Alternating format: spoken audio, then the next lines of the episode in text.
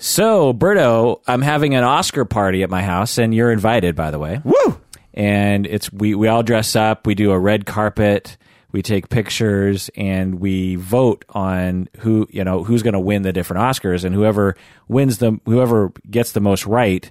Uh, I also weight the the questions. So, like best picture, I think you get like ten points, and other you know best cinematography is worth like two points or something. You know the biggies get them, but it, it's weighted. You know, Yeah. because Uh, I didn't want someone to win without. Anyway, the point is, is that I have a party, and we're going to do that. This is the I think the fourth year I've done it.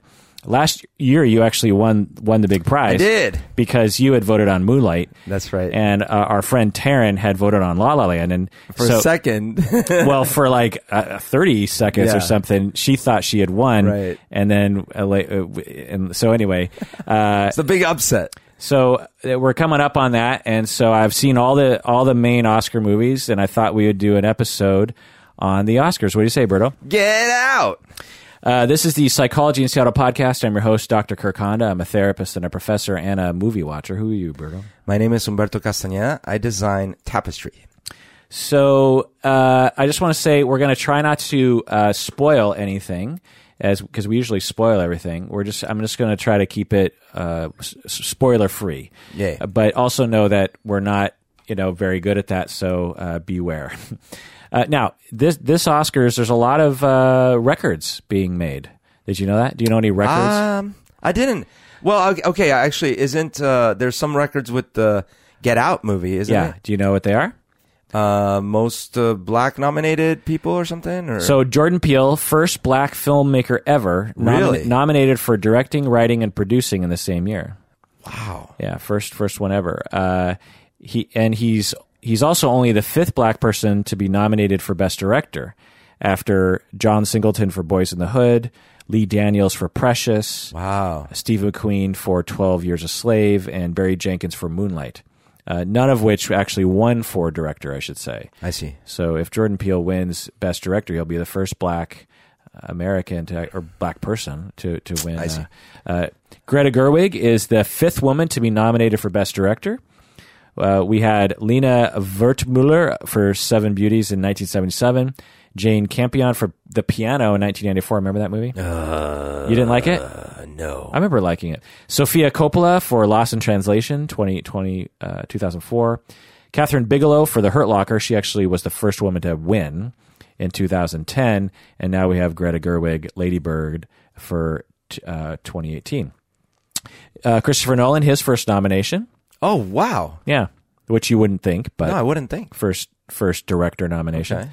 Uh, Logan getting a screenplay nomination is the first super superhero, comic movie. book movie in history to win a writing nomination. But it wasn't nominated for Best Picture. No. Okay, Uh, Dee Reese is the first African American woman to be nominated for Best Adapted Screenplay for Mudbound. wow, Uh, Rachel Morrison, first female nominee in the Best Cinematography category. Christopher Plummer is the oldest acting nominee in history. He's 88 years old. Meryl Streep has her 21st nomination. She broke her own record for the most nominated actor of all time. John Williams uh, got his 51st nomination, so he broke his his own record. Still the most nominated Oh my living God. living person for any Oscar. wow, Uh, Get Out is the first horror movie since The Sixth Sense in 2000 to be nominated for Best Picture. And Mary J. Blige for Mudbound is the first person to be nominated for both a performance and an original song in the same year. So what you're saying to me is political correctness correctness has ruined the Oscars. What I'm saying is, is that th- the for whatever reason, our society and the film industry and everything is conspiring to actually uh, provide some representation. Now, if we could only get some Asian Americans in that, then uh, then I'll re- then I'll really be happy. I see you want it to be like Star Wars now. yeah. So okay, let's talk about best picture here, and I've I've ranked this by my ranking. Um, I have a lot of eights out of tens, Okay. which is actually pretty rare for me. It's not rare to have some of the Oscars some eights. Um, But you're saying there's a lot of good stuff here. There's a lot of good stuff, but it's actually no nines, no, No tens. nines, no tens. Usually there's a nine, like Moonlight. I gave a nine last last year. Yeah. Uh, there's so there's no nines. I just want to say that uh, out front. okay, I thought you were going to be higher with Ladybird. I seem to remember you really I liking that. really liked it. Eight eight out of ten. Right. But I, I wouldn't call it eh, you know as good Okay. as, as Moonlight or something. Um, really love Lady Bird. Okay, so Get Out is eight out of ten. Wonderful movie. Have you seen it? Yeah, oh yeah, I love Get Out. So is that the only Best Picture I you've saw seen? it twice. Yeah, Yeah, unfortunately. yeah. Um, I I've actually, seen part of um of the war one. Uh, Dunkirk? Dunkirk. um, I actually hope that Get Out wins. I'm guessing it's not, but uh, I I really do hope it wins because it would be a pretty cool win. I think it- Sure. it, would be a very hip. They uh, might have handed one of. uh, Wait, is it nominated for both director and picture? Yeah. So and Yeah. yeah. Um, so and it might win that, but anyway, uh, yeah, definitely rewatchable. I've seen it a few times. It's really great. It has a great message in it. Um, the psychology angle is it talks about racism and slavery and about how white people are always wanting to be like black people. You know, I was so on the edge of my seat for so much of that movie. um, it talks about hypnosis in a ridiculous way, but whatever. Um, uh, you know, going back to the minstrel shows, white people have been dying to be black from the beginning, and it also has like brain transplants, which are you know probably in our future at some point. Uh, anything else you want to say about Get Out? Uh, you know, it was. I guess real- I just spoiled part of it. You did Shit, spoil God part of damn it. it! You said- well, that's an Well, older one, so if you haven't seen Get Out, I was I was thrilled. I had no idea what this movie was about. I went in with very f- low expectations, I guess, but Yeah, so did was I. on the edge of my seat the whole movie. yeah it was it's it's it, it's and for people who don't like horror it's it's really below the th- like i know people who hate horror in fact i'm kind of one of those people Yeah. this this movie is not in that category There's only one movie I liked better last year. what was that Mother. oh yeah we'll get to that uh, darkest hour i gave 8 out of 10 i really like this movie it's about winston churchill Right. uh, i just love i'm a sucker for historical movies Yeah. A- as, as long even like i just watched lbj with woody harrelson Mm-hmm. from a couple years ago and I, I liked it it's it's a pretty badly made movie I've never seen that one. but I just love to watch. I just love history, and so watching Darkest Hour, I've seen so many different movies, including Dunkirk. Dunkirk is about the exact same time. Dark, right. Darkest Hour is about is about Winston Churchill's side of trying to evacuate people from Dunkirk. Yeah. and so um, Just both funny. of those It's like both movies came out. right and and and both those movies uh, even if they were badly made which they weren't i would still have loved to watch it because it's just like oh it's at the very least i'm learning about history and i'm seeing because i I, I, I need to be able to see what history looked like. Like Yeah. one of the things that um, I love about Dan Carlin's uh, podcast about history, hardcore history, is he doesn't just talk about history; he paints a picture. yeah, you've mentioned how he like really lays it out. Yeah, like when he talks about the Roman wars, he says, "Okay, imagine this: you are a Roman centurion, and Yeah. you have your sandals on, and you have, da- da- you know, he really like walks you through it. The dust is rising; you can only see a but because you know there's no there's no optics for seeing on a battlefield. You Ah. only see like the soldier in front of you and and near you, and you hear some, you know, it's Mm-hmm. Plus, the Earth is flat, so and he, he describes the the battle of Cannae. I don't know if it's a famous battle where uh, tens of thousands of Roman soldiers got enveloped by um, who was it? Uh, one of the major. I uh, think you're general- thinking of the movie 300. yeah. Um, so yeah, it, it was uh, great to see. Uh, it's you know uh, darkest hour. I thought I I, I could see. I, I also love Winston Churchill depictions. Yeah, I, I could see how people would uh, think that this movie was boring because it's it's just a lot of politicians talking, you know. Sure. Um, and but I really liked it, and it really appeals to older people. I've realized at my university, older people really kind of identify because he's kind of an old cranky guy Yeah. who always knows the right answers, you know. I wonder if Dunkirk. Had you know? Did you know the name Dunkirk before Dunkirk? came out? Absolutely, because as a as a mild history buff, I Okay. absolutely do about. I Dunkirk. never had heard that name. Yeah. I'm wondering if that's just a thing here in the states. Yeah, absolutely. And like if in England, like oh, everyone knows Dunkirk. I suspect that more English people know about Dunkirk. yeah, yeah. And uh, the other thing is, it sort of bugged me. I don't know why. It, like it was a combination of donut and Kirk, and I'm like Dunkirk. I don't like that name. like, well, Kirk, as I know, since it's my name, is is a Scandinavian word for church. I see. Uh, anyway, uh, Ladybird, I gave another eight out of ten. Amazing coming of age movie. It's riveting. Um, it's hard to make a movie like this without it becoming cheesy or Mm-hmm. boring or overdramatic because there's really no plot to it. You know, Right. Which And- is like why people didn't like About a Boy or Boyhood. Boyhood, yeah. Yeah. Yeah, it's a very similar movie to Boyhood, except as I told you, Yeah. I, I was like, it's like Boyhood, but it's more entertaining. You- but it's one of your favorite movies, so you're like, wait a second, what are you saying? Uh, the- a lot of psych- psychological angles in Ladybird, gender, family systems, growing up, independence, enmeshment, all that kind of stuff. And I did a whole episode on, on that. You can listen to that. Um, Dunkirk also gave it 8 out of 10. Rewatched it again last night. Really liked it. I liked it. This you, you should you need to watch it because the first time you watch it, there's it's a confusing timeline, and he he interweaves a, a three different stories, uh, even visually. Like Okay. you're on one character and you look up and you see a plane. And Mm. the first time you watch it, you, you just think, oh, he's just seeing a plane. The second, and then at the end of the movie, you're like, oh, he was seeing Tom Hardy in a see. plane. Like, yeah, and then the, the, the second time you watch it, I was I was much more. I enjoyed it a lot more actually, Yeah, okay. beca- or I enjoyed it in a different way, I guess. But anyway, um, some of the dialogue in Dunkirk was pretty bad, I have to say. like, uh, But I wa- I oh, I see what you're saying. Like the, the actual lines. yeah. The, Okay. Most of the lines I are see. between the admiral and this army. Um, Like, like, the the parts I've watched, I've only watched a bit of the beginning. There wasn't a lot of talking, but it was very intense. yeah, Very and, the- intense. and the music is phenomenal. I mean, I would say, I mean, music is always important, but I would say the music in this movie is probably like a third to a half of the emotional effect of this movie. And you know, it's Hans Zimmer, and it just it just builds Yeah. and builds, and it and as a musician and as a songwriter, uh, you and I are musicians, songwriters. I just have to say, like, it he makes it look easy. Like the way he builds tension, it's just like if you just listen to it for a second, you're like, oh, he's just kind of creating a mood. But it's like he creates a mood.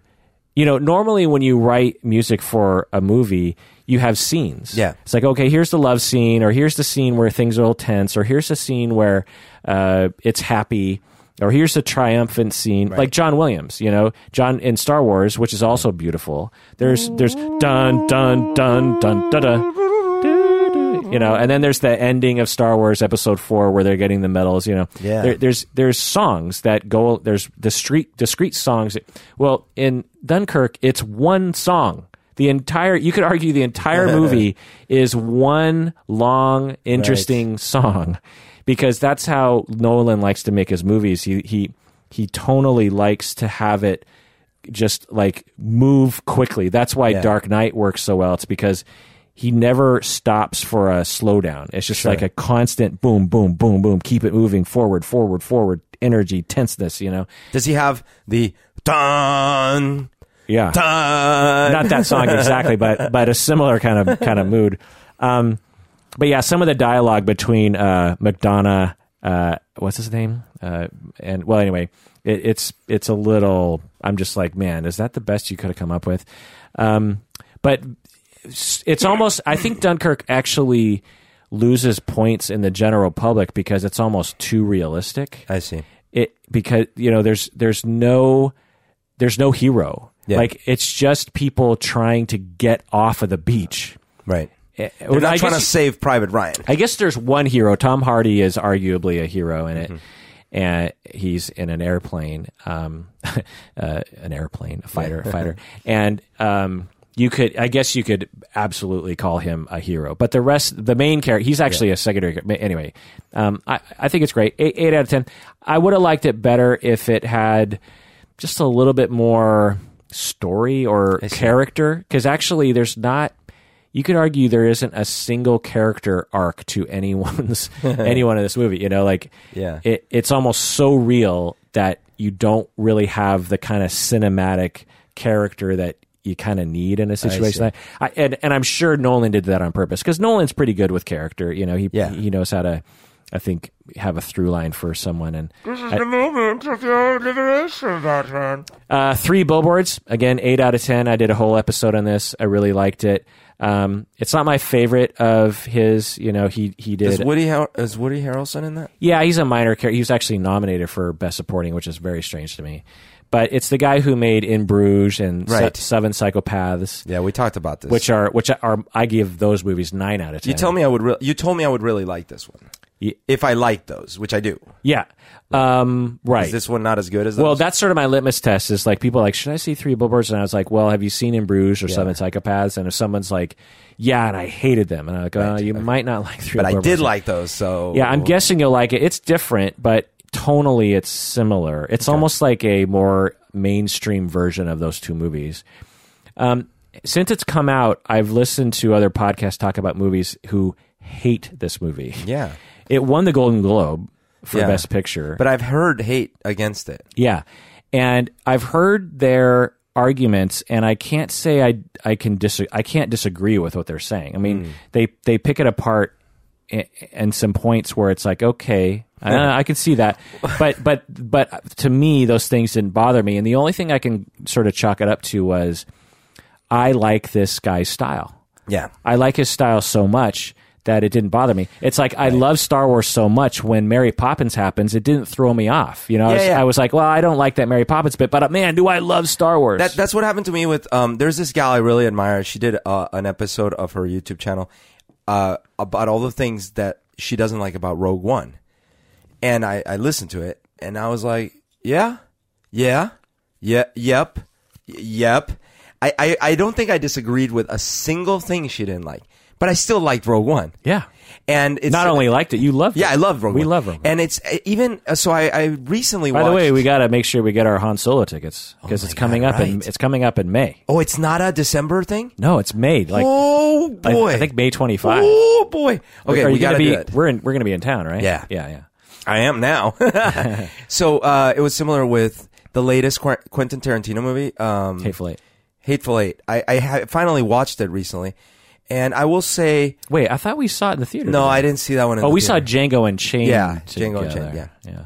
So I, I liked it, but I liked it m- more. Of what I liked about it is the style. Yeah. There were things about it where I was like, yeah, plot wise, this and that. But but he's got such a style that I enjoy. Yeah, so- I actually rewatched that recently and liked it even better the second time. Mm-hmm. The first time uh, watching it, the the the shooting blood bits, I was like not expecting it. Uh-huh. Oh, okay. and I was like, man, do we? Come on, Quentin. It's like up until this point, you've made a movie that was pretty realistic. You know, Yeah. In Kill Bill, go for it, Yeah. but. And not in this movie. We don't need to see like gushing Japanese blood Sure. in these situations. You know, it's like, golly. Th- this was a But case the of second time I watched it, I was I knew it was going to happen, and so it didn't bother me as Right. much.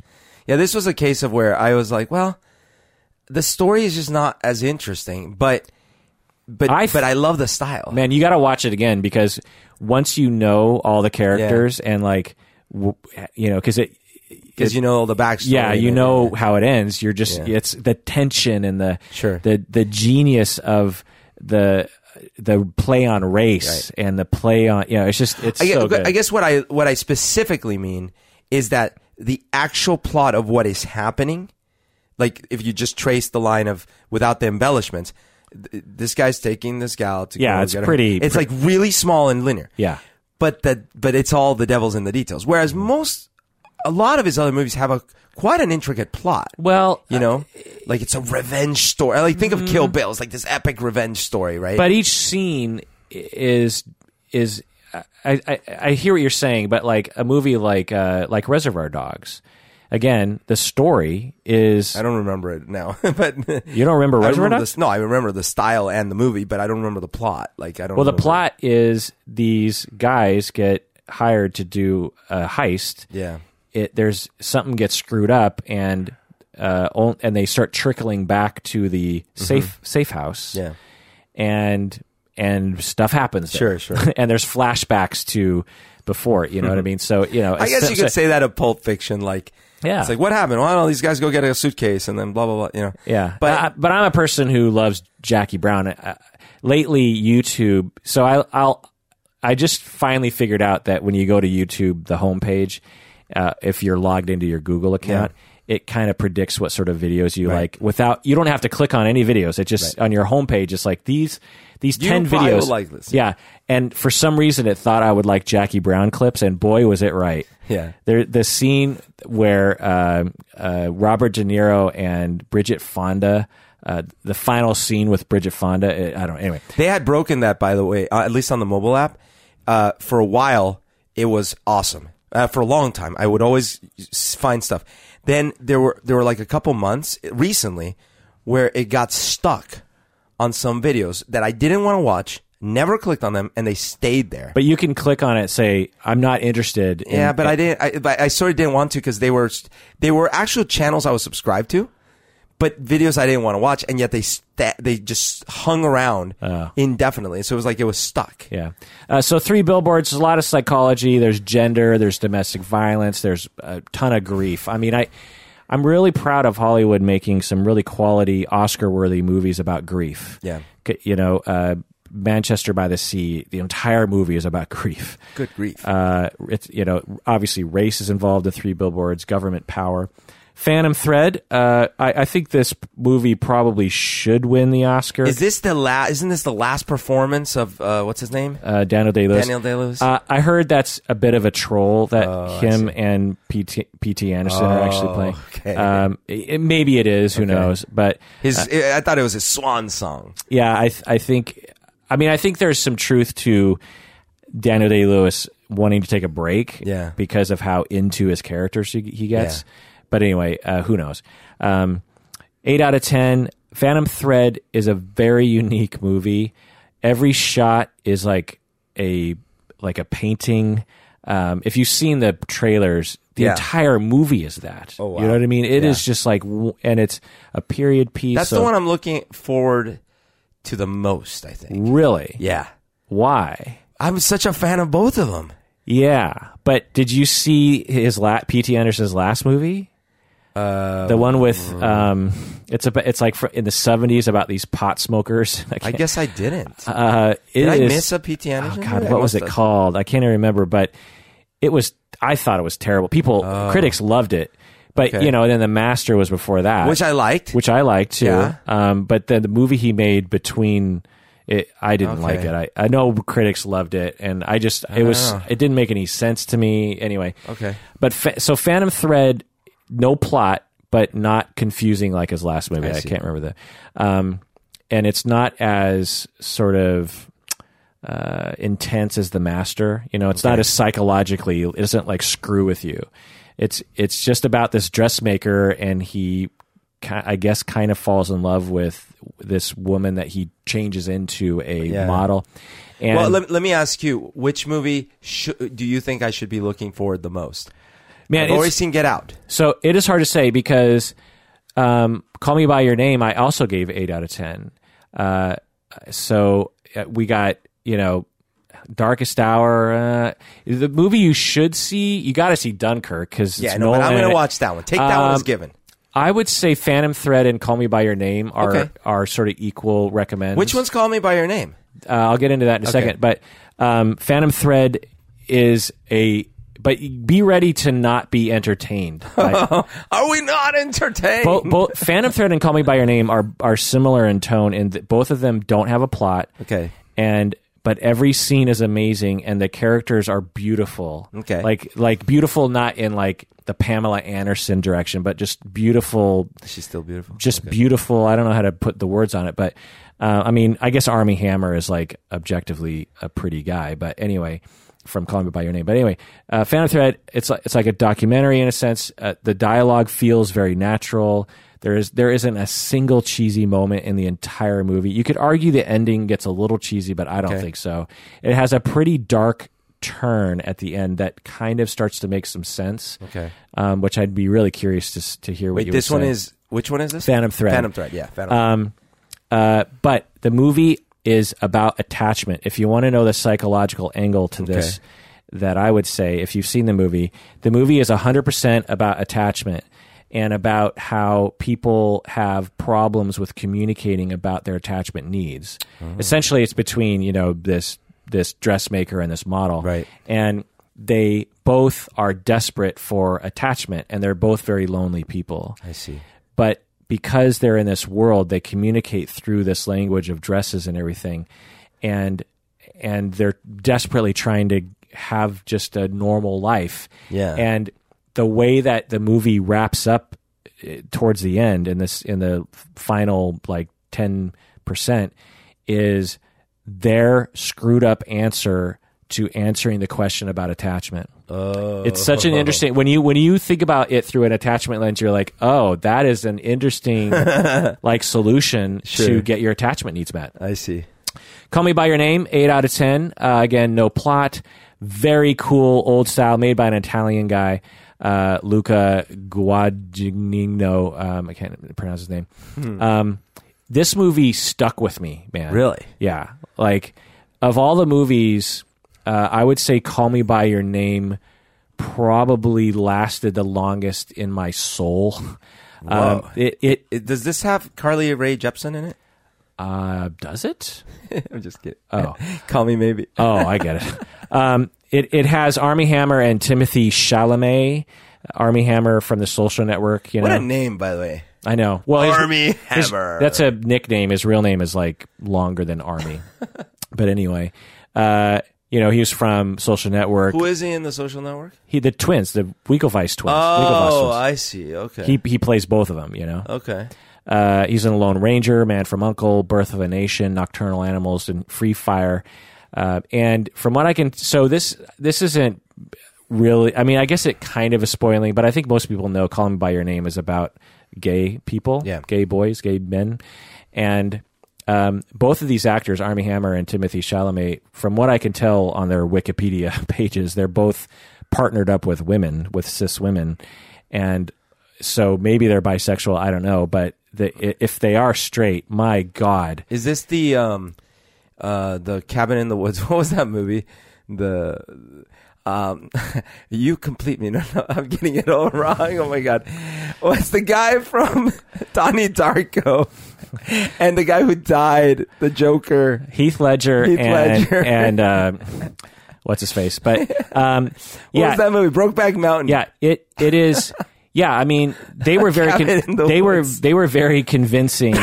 it's more like you know, but anyway, those guys were very were pretty convincing Okay. as as gay men. Well, Call Me by Your Name is that times a hundred. Okay. like they do not shy away from the gay depictions of sex, which a lot of movies that are attempting to be mainstream will do. Okay. you know they'll they'll sort of like, well, we're getting to like in Moonlight, for example, Right. There is hardly any actual Right. dep- the way There's that an you implied hand job or something. right and and like hugging and Yeah. lots of looking and romantic talking it, call me by your name it, it waits a while but boy oh boy does it like it it it doesn't shy away and i think that's that's because it's an italian director I see. Okay. who was just like, look, li- we're gonna we're gonna get it, and and heterosexual stuff too. Like it doesn't shy away from anything. Um, Shia LaBeouf was supposed to be in this, uh, which was interesting. Uh, it's it's eighties. There's there's some pretty cool early '80s stuff um, Okay. uh, in this. Okay, The Shape of Water. This is my predicted win. Wait, I forgot about the Shape of Water. Yeah, Shape of Water. Uh, I gave it seven out of ten. Oh, you and you didn't recommend it as the one I should watch. No, I mean it. You sh- you should see it, but Yeah. there, it's you know it it's it's fine, but it's not.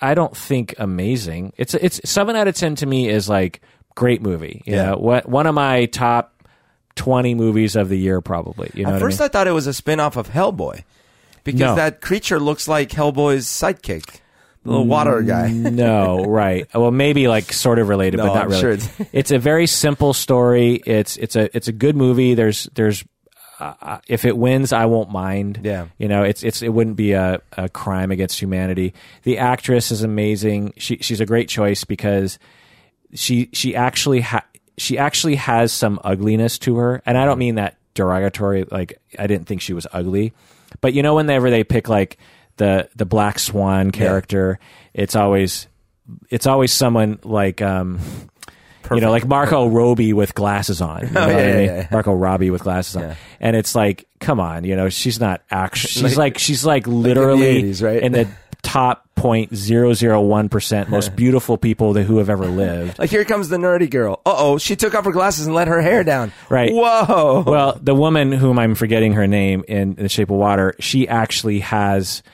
certain looks to her that are actually ugly, Mm-hmm. you know.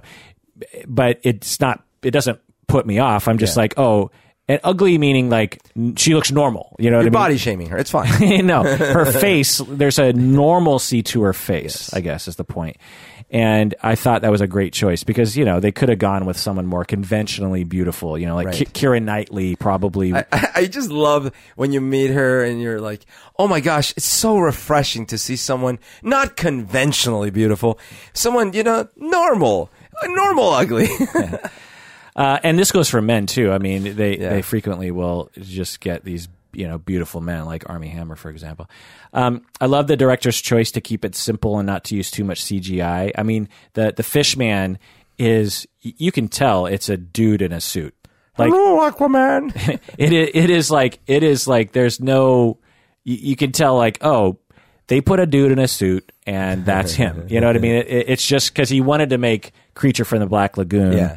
and he actually falls in love um, it's sort of slow in the midpoint which probably docked it down to a seven actually if it, if it wasn't it gets to this point in the middle of the movie where it's like uh, it, it was sort of like the Star Wars thing where they've run out of gas, and it's just like it- it's like how, how is that how you, you wrote that into the script for it to, to like just kind of grind to a halt for a, for a half an hour? You know, it's funny because I actually felt that in the preview.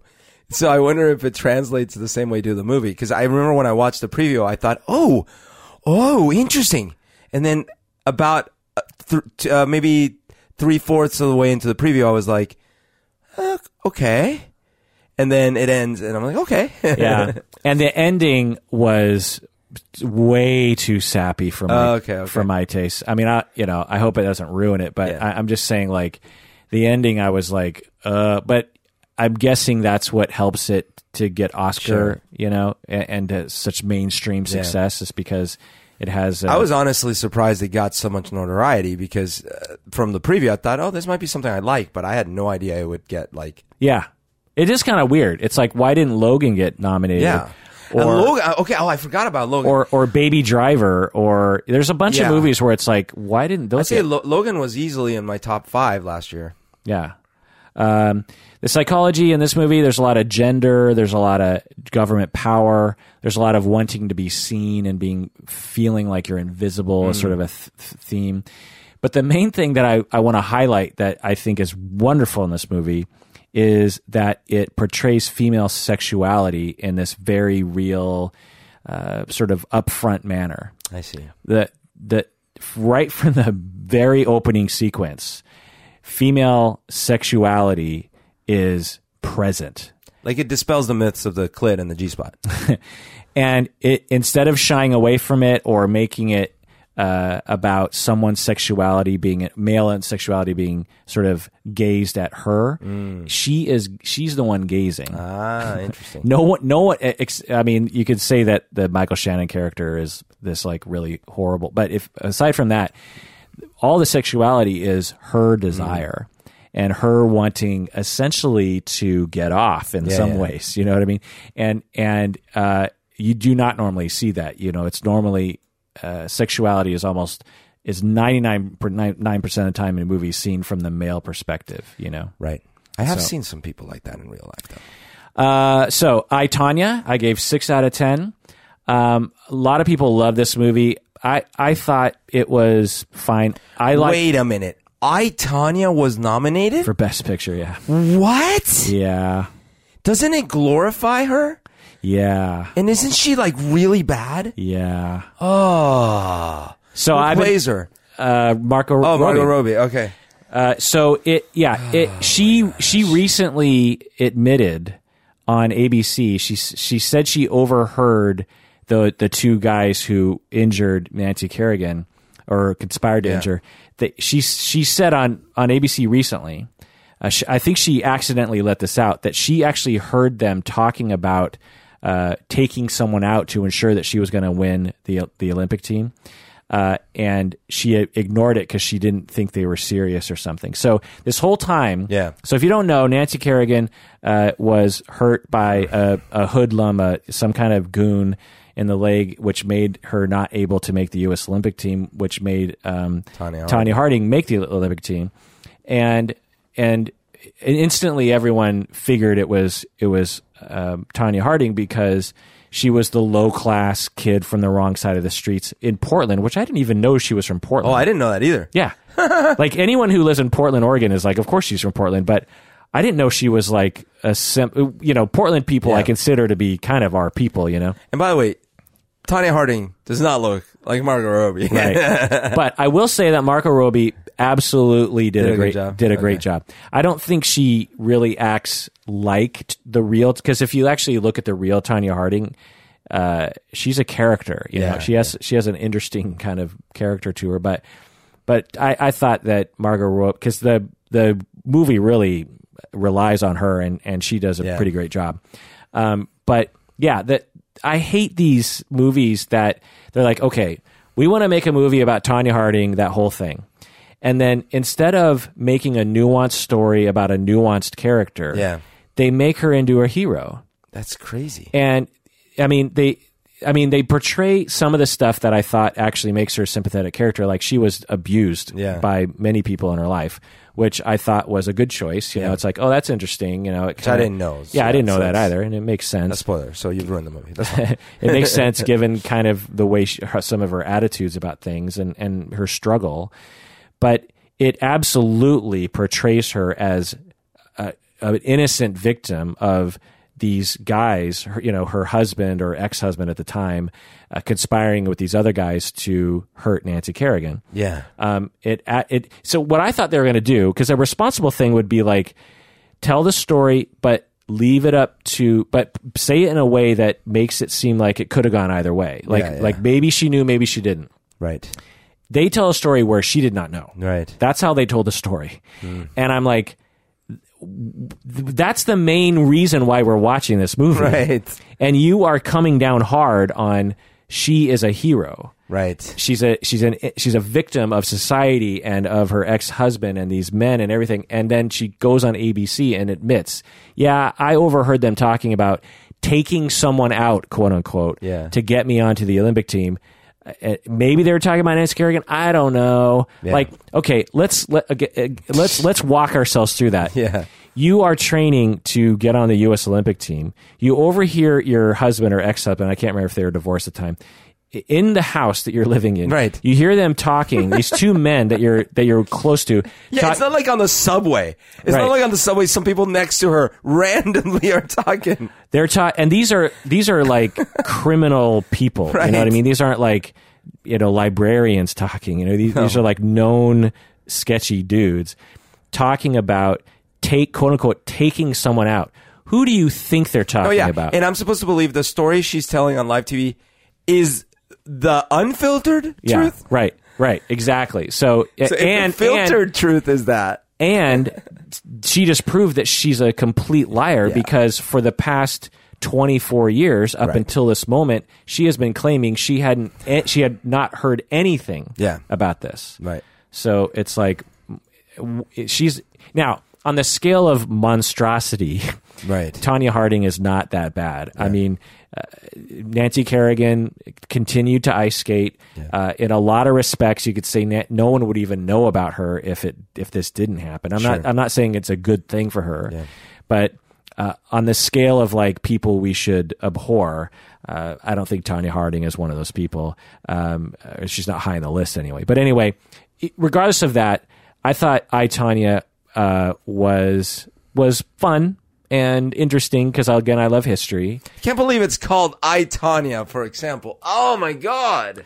but Oh. but um uh but it's kind of just uh just kind of a normal movie to me and and also another thing that What'd you peop- give it? six out of ten um and what people are saying about it is is, is it's like you know they they ride the line between uh you know making jokes but not making fun of poor people i'm here to tell you this movie flat out makes fun of poor people like it it, it doesn't ride the line Okay. like it, it if if you are not a poor person, I'm guessing you're not going to feel the pain because you're going to actually laugh. Oh, like, oh, look at those poor ignorant idiots. Sure. you know. But the movie is arguably seventy five percent of its entertainment value is set up to laugh at poor, low class people. You know, and so it it is. Um, it, it felt it just felt gross to me. Margot was amazing. Uh, the the supporting actress was great too. The psychology about this, if you want to get a psychology of domestic violence and of abuse from a extremely abusive mother, uh, then uh, then that. Um, but classism is definitely a part of this movie. Um, it's also an interesting case of it's really hard to keep a lie going.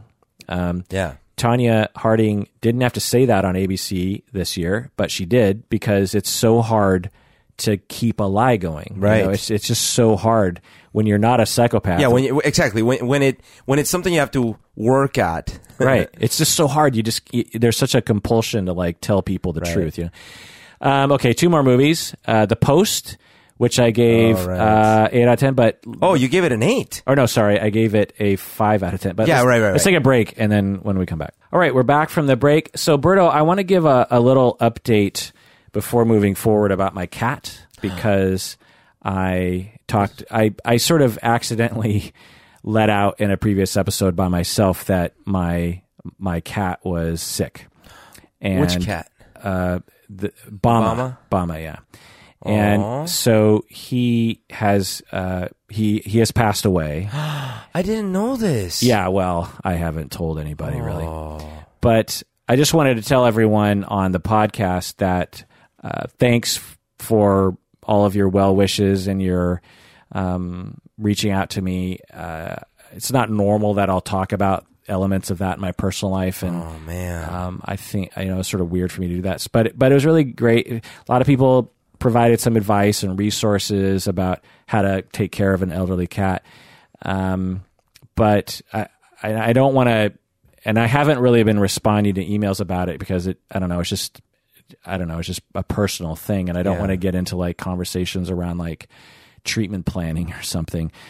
Um, just it's a, suffice it to say that he, he was it was imminently uh, that he was going to die and there wasn't the, the, there wasn't anything anyone could do and it, and if there was something it would require lots of terrible procedures and it would probably only extend his life a, for a very short amount of time he, he he had multiple things wrong with him anyway he, and he died you know at the, he was 15 so I th- you know, 15, that's okay. a, around the time when you expect Yeah. cats to start to get you know to that Many age cat years.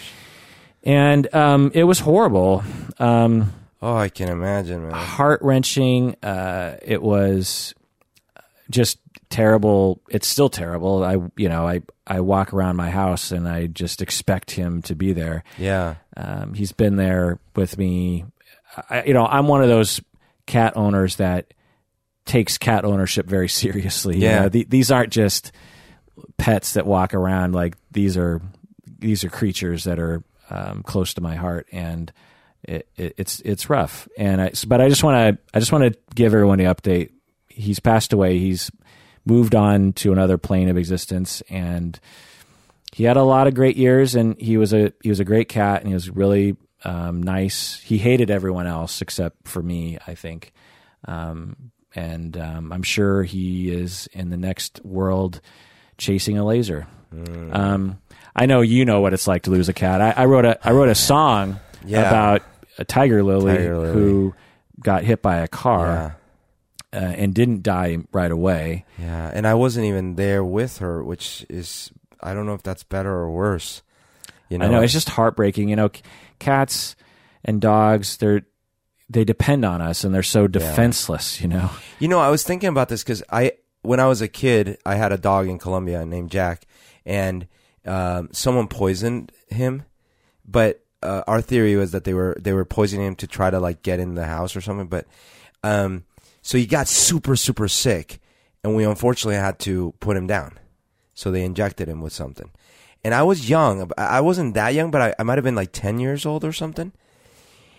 And it's interesting because even at that age, I think your brain is not fully de- well i know it's not fully developed yet but like the part of you that really gets what death is certainly wasn't all there because i Right. remember being sad and like of course my dog's gone and now my dog's not there but I- nowhere near the reaction i had as an adult Yeah. when my cat died Yeah, I, me too. I- Immaturity, I don't know what it is. Yeah. But yeah, same. I mean, I was arguably way closer to a dog I had growing up. yeah And when the my dog died when I was I think in college, it didn't even really register with me. Yeah. but yeah, I think the older I get, the the I- yeah, I had this thought uh, that probably isn't true, but it felt right at the time, which was when he died when when my cat died yesterday morning oh my god dude. um, I felt like I was mourning the loss, every loss I'd ever had at once. Do you- Ugh. you know what I mean? oh yeah Like it wasn't just that loss; it was every other loss. You know, the the pain accumulates, it, which I don't think makes sense, but that's how it felt. Actually, that's interesting because when when I when my when Tiger Lily died, I went into a screaming fit that lasted like an hour. yeah. I I was I was inconsolable. Yeah, I mean, I, which I could, im- I mean, I have to say, like, I would probably would have been similar because it's like, And she was very young too. Which yeah, is, she, she wasn't even fully grown yet. no, she was. I mean, she was. She seemed really small though. She she she seemed very small, very spunky, and she always wanted to go outside. I mean, I guess she was. She, she uh, when she died, she was like three years old, or something, Oh, okay. but at most, She was very fragile, I Yeah. thought.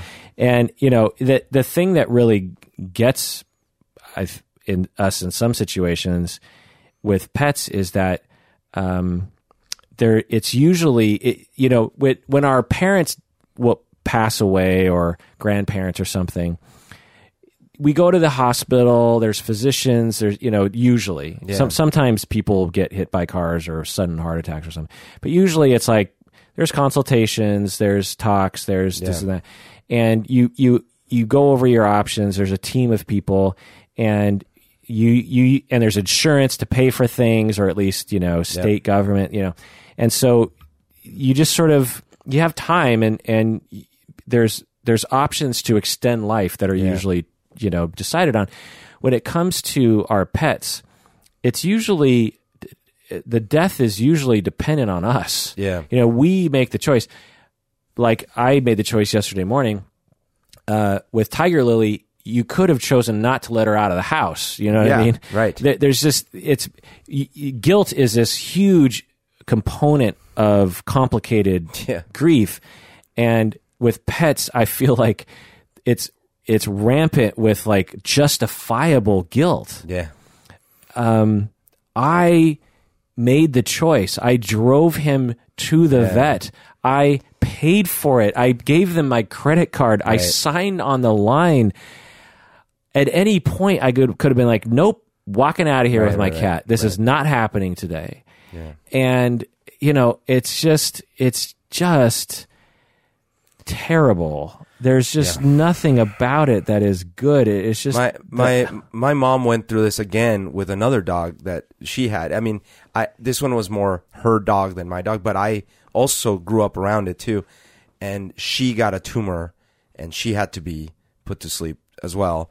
And then she had another dog that also got old, got blind, and then they finally put her down. Like this is a common thing, yeah and Yeah, it's just it, it, it's part of and the other part of this that I'll say and that we should move on is I had cuz I I had a cat I've had cats and dogs my whole life, but as an adult I haven't really been the one responsible the way I have been uh, to the to Boo. Do you remember Boo the one I Yeah. had? Yeah. So I had to put him down. When I put him down, it was so obvious it was time. Do you Yeah. know what I mean? Like he he was he probably would have died like a couple hours later if I hadn't done it. Um, a- that was a very hard one for me too. Um, I think because I was older or something. And when after he died, I got two new cats. Yeah. And I said to myself, okay, when they go, make sure you prepare yourself. Like, don't, Yeah. you know, fall in love with the cats, be with them, enjoy them, but know that in all likelihood, they're leaving this world before you do. And, you know, just prepare yourself. Right. So, right from the start. And then this, you know, Obama, he got, uh, he got diagnosed with some terminal illness four years ago, and it might have been the same one. But I was preparing for him to die four years ago, Hmm. and then ever since then, I've always been like, oh, you know, when's that going to crop up again? And you know, and it would sometimes, and Right. blah blah. And then so I had this delusion. Like a- a week ago, I was like, you know what? I, f- I f- this is going to be tough, but I feel prepared. You know, I feel, I, you know, I, I know what's happening. You know, Hmm. Right. I've been preparing for this for a long time. I, when I would talk with others, I'd be like, uh, you know, Yeah. he, he might have just another couple weeks, you know, and I, you know, it just that's how these things go. And you know, I had all the right kind of preparation and acceptance, Right. and w- had basically been saying my goodbyes for four years because I I didn't never knew when it was going to happen. That meant nothing when the time came. I mean, I'm telling you that Yeah. that meant nothing. you know, the pain was just so severe and, and the the turmoil, you know, it wasn't just like loss, it was uncertainty and guilt and Yep. you know, suicide and you know, just I mean, not that severe, but I, I'm. It was. It was. It wasn't a pleasant thing. horrible, yeah, it yeah. was. You know, loss does not. You know, we are. Oh, you know, uh, it, well, it was good while it lasted. You know, and certainly that thoughts like that. But there's also this element of just like pure darkness. Yeah. You know, and uh, anyway, so what's going on with our Oscar? Yay! So- well, hey, listen, listen. I am really sorry to hear that. I, I, uh, I didn't know, obviously, but Yeah. yeah, I'm really sorry. Yeah. I, I mean, I haven't even told. You're probably the first person, like outside my immediate circle, that I've told. Uh, I haven't posted on Facebook or anything. I, it just it just feels like I just I don't know. I just don't really want to talk about it with anybody really. Um, but anyway, listeners, thanks for caring. That's mighty nice of you. All right, uh, last one here. The Post. I gave five out of ten. Um, there are people who Spielberg. This is Spielberg being Spielberg. But we t- didn't we talk about this? Because I think you had told me you didn't like this, or someone told me they didn't like it. I don't remember the last good Spielberg movie. Yeah, It's been a while. Well, so okay, so but there are people who love Spielberg so much. One, so th- I've been listening to other movie podcasts, and there are people who love Spielberg so much, and this is Spielbergy up the wazoo, and so they this is like their top movie of the year. I wonder if I'll like it. I do used to. Lo- I used to love Spielberg. I mean, five out of ten to me means watchable. Yeah. it's like sure, yes, sure. worth seeing. Um, just i- if you miss it, you're not missing much, is the point. And the other people who love this movie are people who love the message, which I absolutely agree with. Oh, okay. I've never. s- Oh, the Well, message of the movie. yeah. I thought you meant a movie called The Message. it, it is a historical movie about uh, journalists who fight against the government for free speech, essentially, and to uh, talk about the truth of the Vietnam War. Right. And but weren't you? Were you the one telling me about the Pepsi commercial? Yeah, yeah, yeah, Yeah. yeah. So, so the Pepsi commercial bit was there's this scene in the middle that has a very Spielbergian sweeping crane camera Yeah. shot going over the crowd of protesters, Vietnam protesters, and it looks like a high school production. The the actors look like a high schooler uh, went to Value Village and dressed them. the the the way that they talk is like a parody of Yo, Oh, man, it's Yeah. it's like your opinion, man. yeah. And it that scene I it's rare that I will wa- I'll be in the theater and watching a movie and laughing out loud at how stupid it looks. oh no. And, and I, while I was watching this movie, I just started la- I just started chuckling because I, I I was like that was bad. And Meryl Streep, Tom Hanks are great. Uh, I wouldn't say it's their best roles by any stretch. Yeah. Uh, the script was cheesy. The script the script was written by a new screenwriter who, from what I understand, has never written for movies before. I think Spielberg. I think what happened was Trump was being elected, Yeah. And Spielberg very quickly uh, decided, I want to do something about this. Yeah. And this script came across his desk, and he was so wrapped up in the moment because he was working on um, his next movie, and he couched. I can't. He's. I can't know. I forget the movie. Oh, uh, Ready Player One Oh, right, right. Ready Player One. because that comes out this year. This Yeah. year, and so he was working on that movie. That was his next big thing, and in the middle of production, h- he decides to pause that whole thing and work on this movie. Yeah. So he's like, okay, I'm going to veer my entire crew towards this other movie real quick. We'll, we'll pound this out, and then we'll get back to Ready Player One. Right. Well, it shows, in my opinion. Like the post, it seems it when I understand the backstory, it's like, oh, okay, that's why it's it's That's why it not- feels that way. Yeah, i- if he had more time, if he had gotten a better screenwriter, um, It, it is weird though. Like something switched between a lot of these. It, maybe it's not even movie directors, but you know how the whole phenomena where uh, these comedians that were edgy, like Eddie Murphy, all these people, and then they become family people. yeah. I and mean, then they- I just watched the documentary on Netflix about him. Actually, it's Yeah. pretty interesting. You've seen it? no, I think it's just called Spielberg. It it's amazing because you know he, Yeah. it's interviews with him and his he was one family. of the rogues in the industry. Right? Yeah, it, yeah, uh, with uh, Lucas and and, Cop- Coppola or uh, yeah, yeah, and um, what's his face uh, who made Carrie, and it's it's um yeah it's it's an amazing documentary and yeah uh now I will say De Palma? it- yeah De Palma Brian De Palma um there are five scenes from the post that are amazing I I cried okay. I cried. So how can I go from a movie where I'm laughing at one scene at at how horrible it is, and I don't ever do that to to Crying. like to like 15 minutes later, Right. when he has the music swelling and Streep does the thing, Yeah. and everyone is listening, and it's like it has and it's it's a true story, Right, right. and it has to do with today and the freedom of speech and the you know the press fighting back against the the government Right. who is trying uh, Nixon who's trying to limit free speech Right. the way that Trump is trying to limit free Yeah, speech it is like a perfect scene it is amazing it is Spielberg all the way See, I can no longer be a judge of that when, you know, it's like, oh, but I cried. Because did I tell you that I cried at the end of Scooby Doo 2? But no, I mean, uh, i- i- if this movie had uh, maybe the first half uh, cleaned up to about a third the scenes, Yeah. because the first half is just like. Is it a, how long is this? Um, I feel it like one of every those movie now is three hours long. It Everything's felt an like epic. three hours in the beginning. Oh, God. Um, and because by the time they get to the end, it, it's it it pays off, I guess. But anyway, okay. Um, so themes. There there are many themes that I want to say is that what what's one commonality among several of the movies that you can point to? Maybe you'd actually don't know because you don't know the details. Well, but I mean, both, oh, maybe it's not only in the plots, but there's definitely a lot of barriers being broken, you know? Like there's, there's, um, like you said, there were a lot of firsts in this case, but I also think that a lot of these are pushing on button, on hot topic buttons. Right. Right? Yeah, social justice issues. Yeah. You have Lady Bird that is about a female coming Yeah. of age story, Right. when which is very rare. Right. you have Get Out, which is about race, you know, racism. A and- gay or right, a, a black man. Yeah. I was looking at Shape of Water. You have a gay man and you have sexual harassment.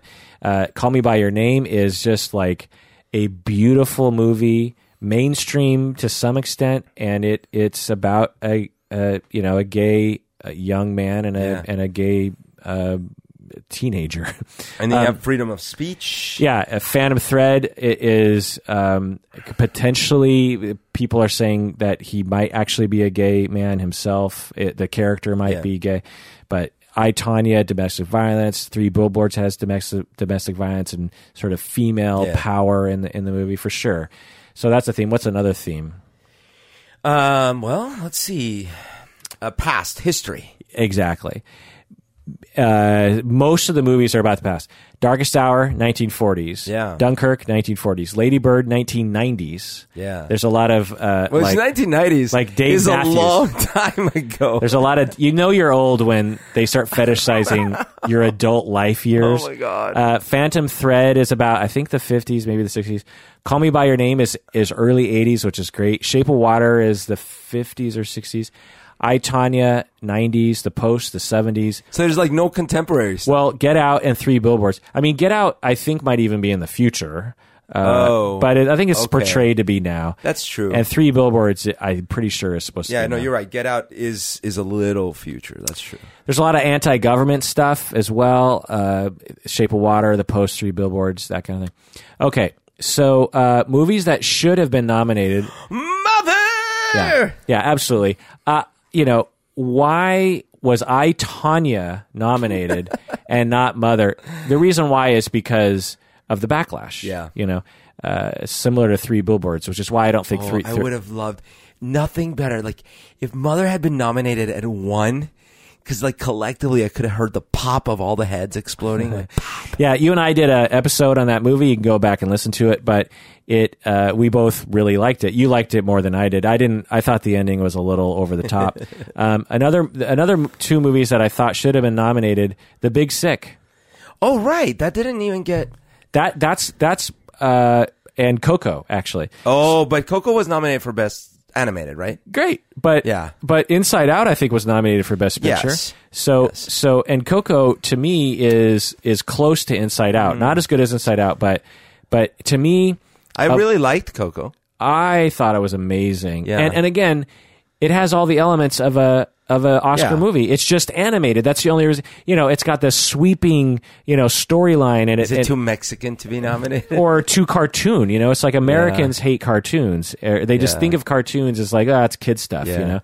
Um, uh, but the Big Sick, I gave nine out of ten. I think the Big Sick is one of the most perfect movies that's ever been made. Wow. It is. Have you seen it? no, It is. You told me it's- all about it. It's funny. It's touching. It's a true story. Yeah. Acted out by people who were actually in the story. does, does it have any nominations? uh, yeah, which we'll get into in a Oh, second. okay. Um, but also, uh, let's see. Baby Driver didn't get any love. Uh, uh, Disaster Artist. In- Ingrid Goes West. The Lego Batman movie didn't get any love, which which I thought was Yeah. amazing. Um, okay, so let's. Boss Baby. I liked Boss Baby. I love Boss Baby, but someone was railing against it the other day.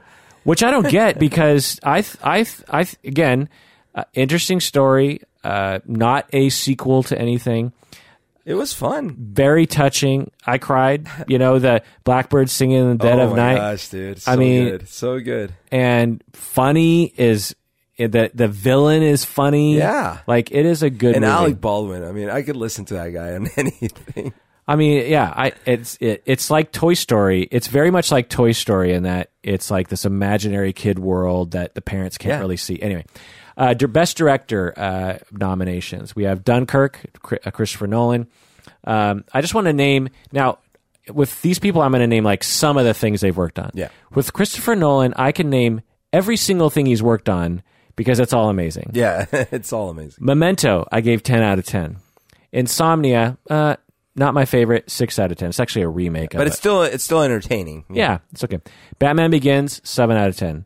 The Prestige, 7 out of 10. I might even bump that up to 8 out of Oh 10. yeah, I would go higher in that one. Prestige is a great movie. I rewatched that recently. Dark Knight, 7 out of 10. I know you love The Dark Knight, but I, I liked it. But To to be fair, the thing I love the most about The Dark Knight is Heath Ledger. So as a movie, I would go eight. I mean, it's it's a fine movie. I- It's Yeah. it's it's probably my favorite of the Dark Yeah. Knight trilogy. Inception, 10 out of 10. Oh, you go ten on that one. Okay. I now Okay. rewatching it, I rewatched it recently. not a ten out of ten. But when I saw that in the theater, and I didn't know what I was expe- I didn't know what to expect. The way he keeps the action going, you know, the van is falling into the, and they're in the elevator, and that that whole last sequence, it's Right. like a, it's like an hour long, is interesting and the music and the the and the I I was I was like just on the edge of understanding what was happening. You know what I mean? Like Totally. it was like with Arrival at the end of Arrival. Have you seen Arrival? Oh yeah, yeah, absolutely. At the end, when it all kind of wraps up and Amy Adams talks to the Chinese guy, Yeah. it's like I'm I'm I'm right at the edge of getting what's happening. Yeah. You know what I mean? I, and it's it's like it, and I love that feeling of like I I'm pretty sure I know what's happening and things are moving and like emotions. Anyway, I just loved Inception.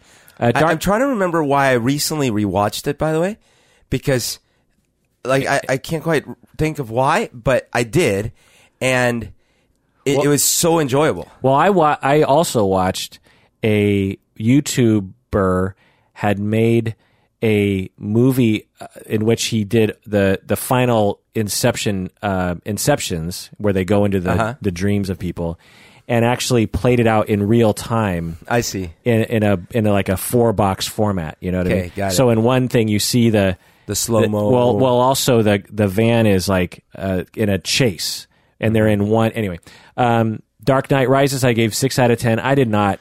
I was not a fan of Dark Knight Rises. that's the Bane one. yeah. I, I, I mean, it's in, it's enjoyable. Six out of Yeah. ten. It's entertaining, but uh, the story was Oh, yeah, no, I agree with ridiculous. I enjoyed it. Bane was ridiculous. I enjoyed it in the moment when I watched it, but even while I was watching it, I was like, eh.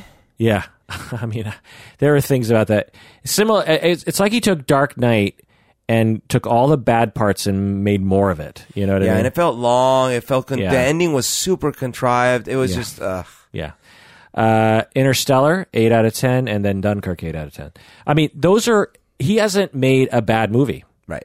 in his, and Certainly no no duds. Nothing you could call a dud. yeah, Absolutely. I mean, it's great.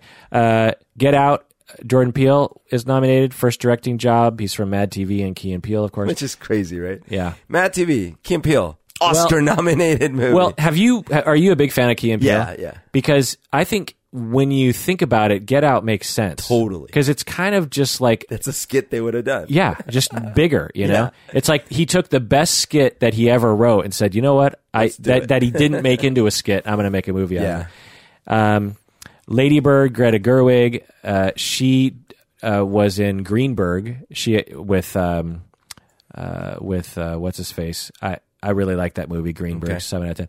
She was in Frances Ha. She was al- she also co-wrote Frances Ha, and she wrote and directed Lady Bird. Uh, I think it's her first directing gig. Wow. Uh, and then in 2018, she's in Wes Anderson's Isle of Dogs, which I Oh, I'm going to bring my tissues to that movie because I predict. I mean, I'm going to be crying the whole time. I mean, we're talking about pet dogs Oh God. who are in a prison li- island well, yeah, they're in a yeah, and and, it, and it's about or in a band, a garbage island. Garbage Island, and it's a and it's about a boy who's trying to find his find the dog, dog, yeah. and it's set in Japan. So I got to be honest. uh, So, full disclosure, the first time I heard he was making the, a new movie, and I think I just saw an image or something, I sort of was like, ah, not another animated thing. Because I know, like, you and a couple people we know, like, love, love, love, love, love, love, love, love, love the one movie. What's it called? His last with George Clooney and stuff, the animated one. Uh, yeah, Fantastic Mr. Fox. Fantastic Mr. Fox. And I love it. Yeah. But you guys love, love, love, love, love it, right? Yeah. And I feel like when you guys were telling me to watch it, the love was so intense that when I watched it, it downgraded it a point for me. but I still love it, right? Uh-huh. Yeah. So when I saw the poster and I was like, oh, he's making another anime, at first I was like, ugh. Then I saw the latest preview. yeah, Oh my God. yeah, it looks amazing. I mean, uh, we'll see. Yeah. but it looks you know straight up Wes Anderson. And, and not only, stra- I mean, straight up Wes Anderson, but at the same time, talk about innovation. I know. Who's doing this? Yeah, yeah. Like h- what? You and know? mix mixing styles. Yeah, stuff, and I'm like- pretty sure the movie has Japanese speaking people. yeah, Uh, so I think that the the what do they call it? The conceit is that the dogs are speaking English so that we can understand what the dogs are saying. And m- all the humans are speaking Japanese, Yeah. and the dogs can't understand them because they speak a different language. Anyway, uh, Paul Thomas Anderson nominated for Best Director, Phantom Thread. Uh, again, Paul Thomas Anderson. I can name every single movie he's made and say uh, there's no duds. right. We got Hard Eight, 1996, eight out of ten. Have you seen that movie? No, that's his first one.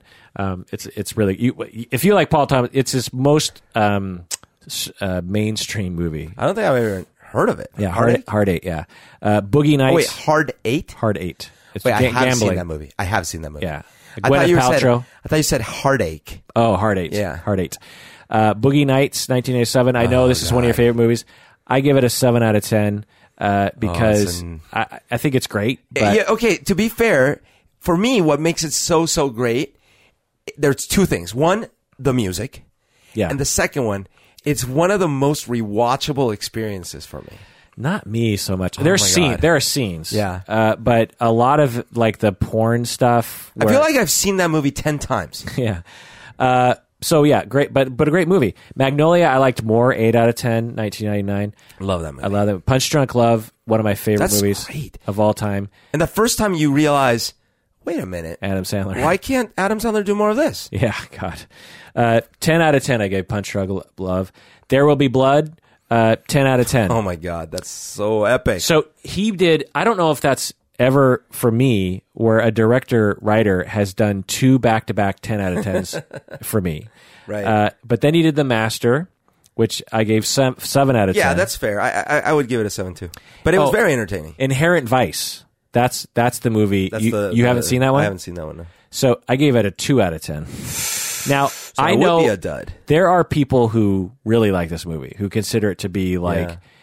sophisticated and interesting and i'm here to tell you that uh, what are you guys on because Okay. I want to. I want to watch it. What if I'm one of those people? please please i mean each scene i will say is interesting like it, there it's a series of scenes Yeah. and each scene i'm like okay this is i'm i'm compelled to watch but as we were going through the movie i was like how do these scenes fit together and like what's happening and i know it's actually based on a book and i think if you've read the book you get like the style or the Hmm. story or i don't know but all i can say is like if i am working really fucking hard to Yeah. to like watch a movie i i don't want to watch it you I know see. and and i'm someone who likes inception and Yeah, you yeah, know, yeah. movies that you know take a little bit of brain power. Even the master, you know, I I, I loved I loved the master uh, because the master isn't trying to tell me anything. It's just like portraying. I knew what it was trying to do, It's a character study. It's so so interesting. and I think that's what Inherent Vice is as well. okay. but I did not. It it it, j- it seemed. Anyway, I didn't like All it. right, I'll watch it and let you know. Phantom Thread, eight out of ten. Uh, Shape of Water, Gu- Gu- Gu- Guillermo del Toro. I predict he's going to win the director. I be think he's fair- going to win director and picture. By the way, Oh, really? yeah, I, that's just that's just my guess. So you and I are rarely extreme like you know we'll vary so there's some movies where you'll give it a six and i'm like what that was an eight for me Yeah, yeah. but rarely Yeah, is there a movie you hated and i loved yeah, that's unusual yeah. So I see Inherent Vice. So Okay. that, I'd love to hear your opinion. I mean, maybe I didn't give it enough chance. I don't Yeah. know. I'd love you know I would love to enjoy it. Like so whereas me someone and my- can help me enjoy it. me and my friend Eric frequently have movies like Mother that are extremely polarized. Yeah, I mean, when I saw Mother, I was like, I was like, I'm guessing no one's gonna like this movie. You know. Anyway, let's take a break. When we get back, let's continue. All right, we're back from the break. If you haven't become a patron of the podcast, do so now. Why should people become a patron of the podcast, Bruno? Oh my God. Well, first of all, becoming a patron of the po- podcast Petra- Petra- means that you get to contribute to us making more amazing episodes for you guys. That means uh, my buddy here, Kirk, does a ton of research on deep dive topics where he spends hours and hours and hours doing the hard work so you don't have to and then goes you know goes deep on those topics the other thing is um, you get swag and swag is always fun uh, you get to tell us what you want to talk about what you want us to talk about you get to write us emails we prioritize you know emails and comments that you guys send our way uh, you're also contributing to very important causes that we uh, donate to and so there's there's lots of benefits including petfinder.com and uh, pet finder foundation which we donated $2000 to recently That's right. because people have become patrons of the podcast that was your money not my money so thank you so much all right uh, guillermo del toro shape of water i predict he's going to win best director um, he- interesting. he's made some early stuff that i don't know about but then he made blade 2 in 2002 hellboy in 2004 which i gave 6 out of 10 did you like his the first hellboy yeah i enjoyed it yeah uh, pan's labyrinth though that's his which i s- you haven't seen it? still haven't seen That's my favorite of his, 2006, 8 out of 10. Uh, If I saw that today, I don't know how I'd feel about it, but in 2006, that was a very unique cinematic experience. But that's why I've I've always felt with him that the best thing about him was the visuals. yeah. And now I I never even with Hellboy s- and and even with um what was the one before Hellboy uh Is it Pan's Labyrinth? no no no oh, uh, the other one I Blade mentioned. 2. yeah so Blade two and stuff I've never been like wow these are amazing stories I've always thought wow what an amazing visual experience Yeah, totally. Hellboy 2, I gave I actually liked Hellboy 2 better. I like Hellboy 1, uh, 7 out of 10. Pacific Rim, uh, lots of uh, early sort of mediocre reviews. Now everyone loves Pacific Rim all of a sudden. revisionist Uh, I, I gave it a 6 out of 10. I thought it was enjoyable. I would say six is right I I fell asleep in the middle Uh, you know, it's it's a it's a fun movie to watch. Yeah, it is. uh, but it's not amazing. Uh, it's no Pan's Labyrinth. Let's just put it that way. Uh, Crimson Peak, which I did not see because it didn't look like it appealed to me. what's that about It's about it's you. you I'm sure you saw the previews. It's a, h- like a gothic haunted house, and Hmm. a woman enters, and like things start to happen. Oh. And but it's like in Guillermo del Toro way. How do you say his name in your accent? Guillermo del Toro uh, and Shape of Water, uh, seven out of ten. Um, okay, Th- there were many directors who I think were snubbed. Uh, Michael Showalter for The Big Sick, uh, you might remember him from Wet Hot American Summer. Coco, the director, should have been direct, should have been uh, nominated. Mm-hmm. I kind of also think that James Franco should have been nominated for Disaster yeah Artist. totally Uh, Darren did he Aronofsky, did he not win a Golden Globe uh, pretty sure he did. yeah Uh, Darren Aronofsky for Mother oh should my have been. God I mean, absolutely if you that movie was all director. I mean, J Law and Aaron, Darren Aronofsky. J Law should have been nominated for for best actress. I think what's his name Bard- Bardim should have been nominated. sure, but mainly this movie to me was J Law and Darren Aronofsky. I don't disagree. It's just that I actually, I actually saw. I don't know how much of it was the writing and the direction, but Bardim actually embodied what I felt was a somewhat empath, like a sympathetic, totally. godlike character. and I thought J Law was the character that we identified with, Yeah. right? And I was with her, and Yeah. she didn't she like blow a gasket when she was acting during that one scene. Like, did you hear Oh, yeah. that? Like in real life, like Oh, I didn't. Oh no, I don't know this. Which Yeah, I think she like burst a blood vessel in her eye when Holy when, shit. when she was giving birth because she was screaming so Oh, much. man. and like talk about acting your, yeah, it's a little too much acting. your, your ass off. I mean, no love for that movie at all. No love. It just Because it's so weird, right? People are like, "That's weird. That's abstract. What's going on?" yeah. I mean, to me, on one hand, I kind of like that because I feel like I feel like I'm a Darren Aronofsky hipster. Yeah. because I, I like The Fountain. Yeah. I, I liked Noah.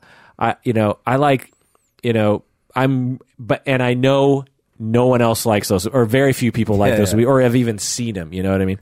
Uh, D- Denis Villeneuve from Blade Runner 2049 should have been nominated. That you know.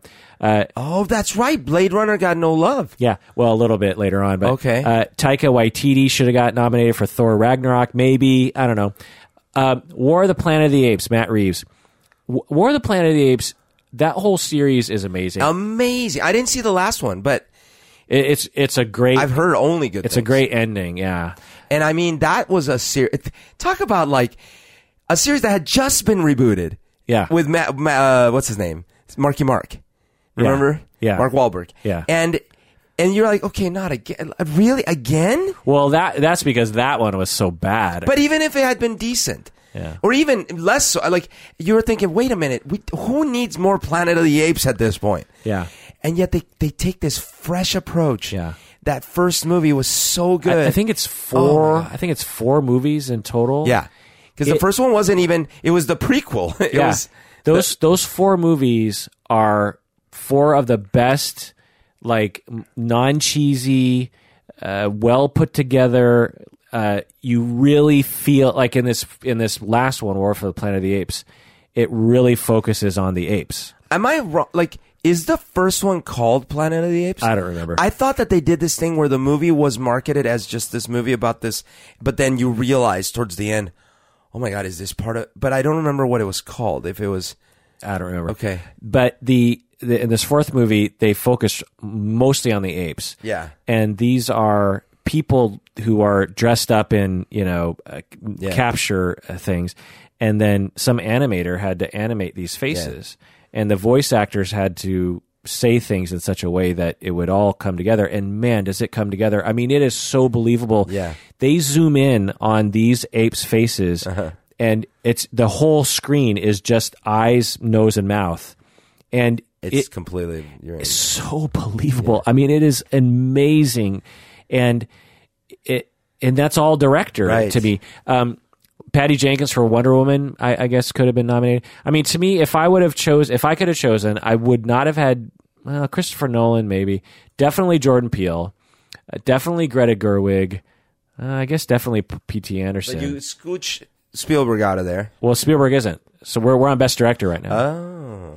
But if I went Best Picture, for sure, I would have got rid of Spielberg and Yeah. I Tanya, and I would have put Yeah, yeah. Mother maybe Excellent. Mother and The Big Sick. Yeah. That's what I maybe anyway. Wow. Uh, okay, so lead actor we have Timothy Chalamet from Call Me by Your Name. I've he's been in a few things. I've uh, he was um, in Lady Bird actually, uh, s- interestingly, uh, as sort of a uh, anyway he is amazing in this. Um, the, again, the fact i- if he is straight, Timothy Chalamet is the best actor who has ever lived. Because I- I'm not saying like, oh my god, I can't believe a straight guy is acting gay. That that's not that's not what I'm saying. What I'm saying is, I believed that Timothy Chalamet and Army Hammer were in love. Okay. Like I didn't just believe like, wow, that's pretty brave of him to play a gay guy. That that is not what I'm saying. What I'm saying is is like the love energy that these particularly T- Timothy Chalamet, this young kid, it manages to produce in front of a camera Right. is I Jamie Foxx and Damon Wayans in Living Color. I I felt this thing, man. It, it that and and arguably without that, this movie would be nothing. You know, it'd just be like, eh, you know, oh, it wasn't. It wasn't Jamie Foxx. It was the other guy.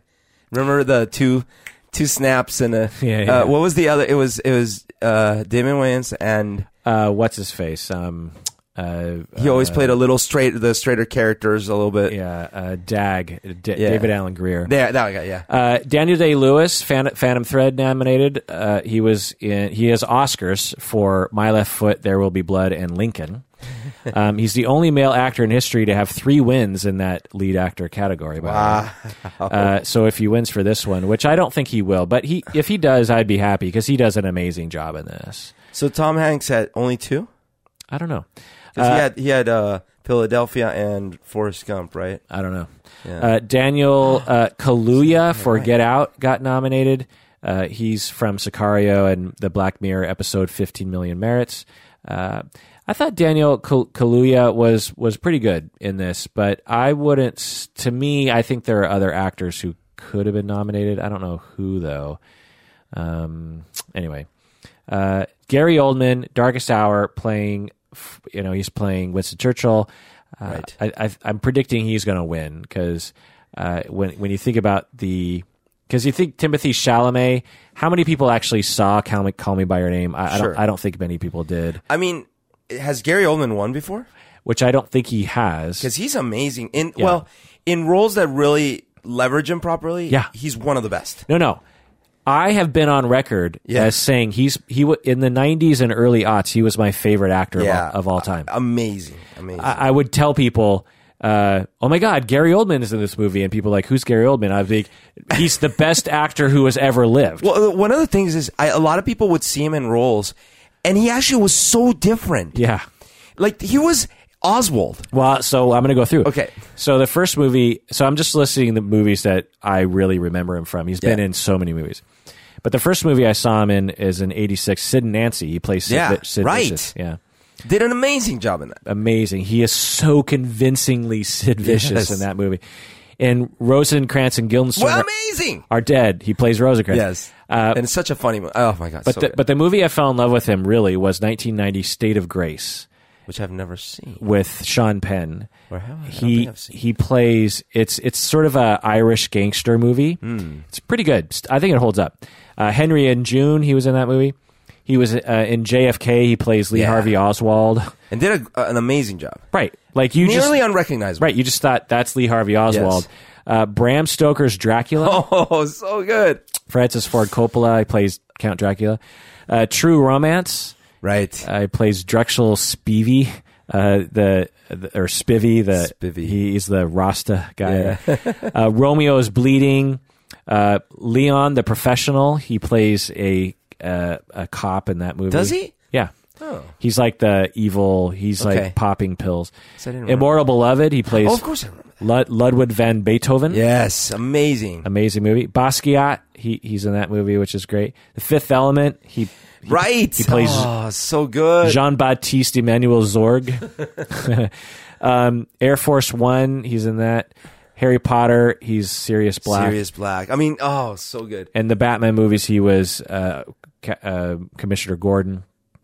Um, Which I mean, again, like I forgot about. Like you forget Yeah. these roles because he he just becomes those people. so what's interesting is that s- since um, so really the Fifth Element, 1997, was the last Gary Oldman movie I'd seen him in. You know where Yeah. he could really be Gary Oldman. Yeah. You know, because Harry Potter, Sirius Black, it's like He's a eh, side character, but he's eh, great. He's fine, but Yeah. I wouldn't say it really let Oldman do Oldman. Sure. And then Batman Begins is like Superhero character. yeah. but he and he plays an excellent Commissioner Gordon, but the character is supposed to be subdued and sort of powerless. And so I when I reviewed his movies, That's it, fair. it was like I haven't seen him do anything super Oldman-y in tw- Powerful role. in 20 years until Darkest Hour. right. He he nails this. I So mean, hopefully he wins. so I, I have I went to the when I was in London, I went to the Winston Churchill Museum, which i- is takes place, which is in the physical place where this whole movie takes place, Mm. which is in this bunker in in the heart of London, where basically they would run the entire military operations and government operations, you know, because of the bombing and stuff. Anyway, Denzel Washington is the last one. He's nominated for Roman J. Israel Esquire. This is one of the only Oscar movies I haven't seen yet. I'll, I'll I'm going to try to see it before the Oscars actually happen. Denzel has won for two uh, Academy Awards. Uh, he's won for Best Supporting Actor in Glory in the '89 and Best Actor for Training Day. This is the one movie you and I really disagree on. Oh yeah, right. so you love Training Day? Love it. like out of 10, 10 stars? 10 no, but I'd give it a at least an eight. Yeah. Yeah. I think I'd give it like a three. Like this movie, the first half an hour, I was like, okay, I see where this is going. and then, weird. Oh and then it pro- just progressively God. Oh. gets more and more ridiculous. And this is another one that's highly rewatchable for me. and loved. Everyone loves Yeah, this yeah. movie. And I like other movies that that guy made. Uh, but anyway, uh, Denzel Washington, he's been in so many things, but just to list some of the movies that I've, that I've loved Glory, Mo Better Blues, Mississippi Masala, Malcolm X. Yeah. Much Ado About Nothing, The Pelican Brief, Philadelphia, Crimson Tide, Yeah. Virtuosity, Devil in a Blue Dress, He Got Game, Remember the Titans, Training Day, um, in- Inside Man, another Spike Spike Lee movie, uh, like a more straight up. By the way, I loved He Got Game when I saw it, yeah, but I watched it recently. yeah, First of all, I think s- I don't like how Spike Lee cuts movies. yeah. I don't know if it's if it's him editing them, but I don't like it. And when I watched it recently, I'm like, man, this is fairly disjoint after the first thirty percent. Yeah, But it is entertaining because it's you know it's got Ray uh, Allen, whatever his name is, and it's Ray Allen. It's and I love basketball, and so it's like, okay, this is cool. yeah. American Nice. Gangster. Have you seen that Ridley Scott movie? Oh, that's supposed to be amazing, right? dude, you got to see American Okay, Gangster. yeah. okay. Uh, Book of Eli, which I didn't really like that much. Um, everyone, where he plays um, blind Zatuichi. But did basically. you mention? Wait, Unstoppable, Safe House, oh, you- Flight, You, Crimson Tide was with with uh, what's his name? Uh, uh, Lex To- Luthor. Tony Scott. Yeah, Right? with Uh, Gene Hackman. Yeah. Um, Flight, which my God, he was amazing in Flight. He should have won the Oscar for that. Um, have you seen Flight? No. It's so good. Like it. it Isn't he uh, like a pilot in that? and one? an alcoholic Yeah. and and it's it's just so good the equalizer what a terrible movie i can't i went to the theater I- or i saw this in a hotel room once or something It is like the cheesiest, dumbest movie. and he I've was ever in the seen. one that we loved, the the Fences fences. and Magnificent Seven uh, last year as well, which I thought was okay. Was he not? He was nominated for fences, right? yeah, Oh my God! See, he was that nominated. he didn't win, Was, but he that was also an he also amazing performance. He also directed and produced that. He Yeah. directed, produced, It's and crazy. acted. I, I recently we watched that movie. Uh, excellent. Just so good. and and and talk about a uh, tour de force for acting. you Oh my know? god! Yeah. and and that preview never did it justice because I remember not wanting to see it from the preview. Right. 'Cause it- Well, I don't know how you make a preview for that movie to make it you know interesting or to make it to make you go because it's like yeah, I guess so. But what it just scenes had- do you pull? but but it just had this. I, I thought the whole movie was going to be him fighting with the sun the whole time with the sun. Right. I think- and there was so much more subtle to it. Like there was so right. much. I think the marketers were like, we gotta ha- have something in here to show. You know what I mean? And, Yeah. and that's what they show. Okay, lead act. So I think that Gary Oldman will win because I don't think get uh, Daniel Kaluuya from from Get Out is going to win. Um, I th- Daniel Day Lewis might win. Timothy Chalamet, I think, is too young, and I don't think enough people have seen that movie. And I don't think enough people think Denzel Washington deserves an Oscar for this particular movie. Um, if they don't give him for Fences, then I Yeah. don't think they're going to give it for this movie. Okay, lead actress Sally Hawkins is her name. Forgot it.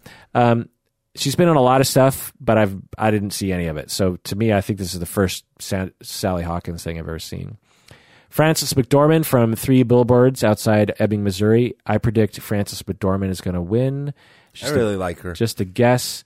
Uh, she is amazing in Three Billboards. Is she? Yeah, I mean she she carries seventy to ninety percent of the movie. She was the only thing I liked about Fargo. she, and, and she it, it's sort of like it's sort of in that direction of Fargo, you Mm-hmm. know. It's like she she's so great. I mean, Burn After Reading, she's so great. Yeah, that's true. Um, it just to again name a bunch of movies that Francis McDormand's been in that I love. Blood Simple is the first one, uh, a Cohen movie. Cohen brother, Cohen brothers lover. Yeah. Uh, Raising Arizona, Mississippi Burning, Miller's Crossing, Dark Man. I thought, aren't you a Dark Man fan? No, but I it was fine. It was- Okay. uh, Barton Fink, Shortcuts, The Hudsucker Proxy, Oh, She was Fargo, in that right. Almost Famous, uh, The Man Who Wasn't There, another Cohen brother. Yeah. Uh, North Country, Aeon Flux. Did you ever see Aeon No, Flux? I haven't seen it. It it is um it's interesting. I I- it's Isn't Charlie's in that or uh huh? no? Who's that girl? yeah Charlie Theron. Charlie Theron. Yeah, Okay. she actually broke her back doing doing stunts for that Oh. movie. Yeah, Burn After Reading, Transformers, Moonrise Kingdom. She was great in that. Oh right. The Good Dinosaur, uh, which I don't feel like gets enough love. I yeah, really that was a good movie um, too. Hail Caesar, Three Billboards, and she's also in Isle of Dogs. Oh, Um, okay, Marco Robbie or Roby Itanya. Uh, she uh, again, I thought she did a great job, and if she gets the Oscar, I, I think so. I think Sally Hawkins has a good shot at this Oscar. I think Frances McDormand probably has it on lock. Uh, Marco Robbie, I think, could she, absolutely. she was get one it. of the only things, one of the very few things about the Suicide Squad that was entertaining. Um, yeah, I thought Will Smith was actually pretty good too. yeah, uh, her and Will Smith. I- I mean, Will Smith is generally enjoyable, even though he hasn't done great movies. Recently. Have you seen that Netflix movie that they made about orcs being cops and stuff yet? No, I heard it's terrible. and that's the thing. I, I always enjoy him, but I feel like he hasn't been properly utilized lately. Mm. No, no. Uh, so she, the first thing I saw her in was Wolf of Wa- Wall Street. She was great in Oh, that. so good, so good. Uh, she was in Z for Zachariah, which you haven't seen yet. It, it it's three people after an apocalypse. Mm. Uh, it's I think you should see it. it's pretty good. Z for Zachariah. Uh, she was in The Big Short very briefly. Yeah, that that one actually it's not her fault, but that was one of the things I didn't like about that movie is I felt like it detracted from their story to use that style of interjecting these little talk to the fourth break the fourth wall. plus you know i i during that time listened to um this american life Mm-hmm. and they they did a whole series of episodes on the economic crisis at the Yeah. time they sort of took it on to be like we're going to do in-depth reporting um you know unbiased Right. you know we're going to really look into this we're going to interview experts we're going to and and you know they they did a very nuanced piece on like does this mean the end of our economy should the government step in you know all that kind of thing Uh, why did this happen? And I remember, like, after listening to all those podcasts, I like had kind of a grasp. In fact, one time, you, me, and Mitch were in his kitchen trying to be quiet because Rory was sleeping, and we were all arguing about why the economy was crashing because it Oh, was right around that time. And I and I had a bunch of ants. You were blaming it on the Federal Reserve, Sure. and I was and I was bringing and I said, well, that's a point, but actually, a bigger reason is is what the Big Short is all Credit about. default swaps. Yeah. And I was bringing that up, and you hadn't really heard of it yet. No, not yet. Because I had been I had been listening to these podcasts. Do you remember that argument? I, I briefly, or I loosely do. Um, I, I, I don't remember the details, but yes. Anyway, so so I have a very layman's, you know, somewhat informed understanding of the credit default swaps and and how that whole thing went down, Right. And why it led to the crash and the and some banks going belly up and how everyone lost so much money. And when I watched The Big Short, her scenes were designed to explain it in a simple manner Yeah. to the audience. So they're trying to sum up, you know, basically five hours of This American Life episode into like this entertaining little bit. And what I thought they did is they made it more confusing. Yeah. The way she described it was this very twisted metaphor Yeah, yeah, it didn't work. that did not actually, there's actually an easy way of describing it, Yeah. but that was not it. That was not it. Yeah. And it just, it also, like, they actually underused uh, our boy, uh, Christian Bale? Bale because he he played a great character. Yeah. And how much it was the real one or not, I- it doesn't matter. He played a great character, and his part in the movie was sort of underutilized. And instead, they they added all these extra little cutesy scenes. Yeah, I thought it was just really overly cutesy. I mean, Adam McKay, right? So I thought it was just a lot. I think they really wanted to make it entertaining and like, Yeah. aren't these characters interesting? You know, like they made uh, Michael Scott. Um, what's his What's his real name? um, anyway, uh, they they made they made his character. Um, like he goes to group therapy and he's talking on his phone and Yeah. and everyone in the audience is laughing like oh like ha ha ha look at him he's really giving it to him he's Yeah. he's really annoying that that therapist who's trying to earn her living you know what i mean it's like he's a total asshole like you're trying to make him sympathetic he's a dick Yeah, in some ways they it definitely not their intention and I'm not even saying they they fully did this, but there was a little bit of glorification to the mess. absolutely You know? absolutely and you know and then brad pitt comes in and you know anyway Yeah. um you know the movie was fine i, th- I probably gave it like six, But six or speaking of seven. Margot Robbie, Yeah. it was not her fault. She did fine in that scene. She's also in Whiskey Tango Foxtrot, which I did not see. Got kind of mixed reviews. She was in a movie called She Was Jane in The Legend of Tarzan, which came out last year. What? Yeah. I which- never even which I heard don't- of this. I must, must have been straight to DVD. Uh, Suicide Squad and then I, Tanya. Are Uh, you telling me Margot Robbie was in a Jane costume last year and I missed it? Oh, yeah. Oh my god! Uh, Sor- Saoirse Ronan, Ladybird. Uh, I remember her from Atonement in 2007. Great movie. She was in uh, Areti. She's she like v- in the English American version of that Japanese anime movie. She's in The Way Back, which is a, a pretty cool movie about these prisoners in the Russian gulags or you know something, and they they have to they escape and tr- and they have to hike basically across Russia Oh my god! uh, to get out to get to safety, and it's it's a really great movie. Uh, she was in Hannah. She plays Hannah, the young Hannah. Uh, Grand Budapest Hotel. That's what the first movie I remember her as as like an older Mm-hmm. uh, kind of adult. She was in Brooklyn. Amazing movie, Brooklyn. I loved that movie. I think I gave that nine out of ten when it came out. Lady Bird, and then uh, next year she's in a movie where she plays Mary Queen of Scots in a movie called Mary Queen of Scots. Oh, wow. Which is interesting because when I was in London, uh, I saw Mary Queen of, Queen of Scots, her you know her tu- her her sarcophagus or whatever. Right. Anyway, so Saoirse Ronan, if she wins, I'd absolutely be cool with that. Marco Robbie, yeah, fine. Sally Hawkins, totally fine. Frances Storman, hope she wins. And then we have Meryl Streep, who got nominated again. Uh, she is one for Kramer versus Kramer, Sophie's Choice, and The Iron Lady, which I really liked. Did you see Iron Lady? She, she played. Uh, She plays uh, what's her face? yeah. The uh, prime minister. prime minister. Yeah, I didn't see that. Thatcher, Margaret Thatcher. It is. Didn't it's, they like sort of glorify her a bit?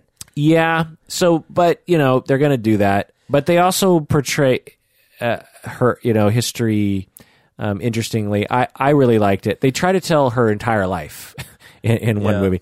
It's like they they've definitely like uh, I don't know if this is a bad term nowadays, but they've whitewashed a lot of British history with making it look you know they're s- they're very noble and they're Yeah. very, you know but but they were as colonialist as as it comes you know Right. I mean, she was, and I can't remember how responsible they were with that, but they they did the one the best part about the Iron Lady was at the end or interspersed throughout when she's old and retired, Okay. and she has Alzheimer's, oh really I didn't and they portray that whole thing like just really interestingly. I thought anyway. to be honest and I thought I don't she know was- her history she was great. I should have watched it it should yeah I'll, I'll try to ma- watch it it's interesting history's yeah, interesting I mean, yeah, the thing about politicians during this time is uh, part of their actions were self motivated. Yeah. But most of their actions were dominated by the public will. Yeah. It's not like these were rogue politicians doing what the people didn't want. I mean,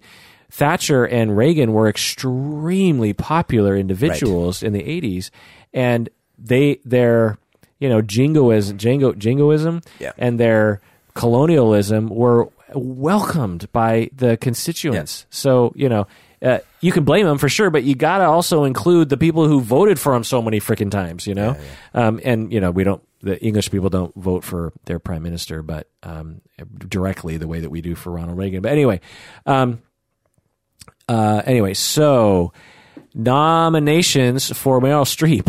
I just want to name just some because she's been nominated 21 times, but the ones that I know The French Lieutenant's Woman, Silkwood, Out of Africa, Ironweed, Evil Angels, Postcards from the, from the Edge, The uh, Bridges of Madison, Madison County. She's amazing in that. One True Thing, Music of, of, of the Heart, Adaptation. She's great in Adaptation. oh I love that movie Uh, Devil Wears Prada, Doubt, great movie, Doubt, Julie and Julia, August, Osage County, which I still haven't seen, which is weird because it's like about a family and I should see it. Um, Into the Woods, which I ha- also haven't seen because I'm not really into those kinds of musicals. I love that one oh, really? yeah Oh. Uh, Florence Foster Jenkins. Is that the one where she's like a rock star? Anyway, Oh, by the way, because like Into the Woods, I remember many, many years ago, someone brought over a VHS tape to my place. That's how many years ago this was, and and like, we got to watch this. And I'm like, uh, okay, wh- what is this? It's Into the Woods. You've seen it, right? We just we should watch it again. I'm like, I've never even heard this. What? It was one of those things, and then we pop it in.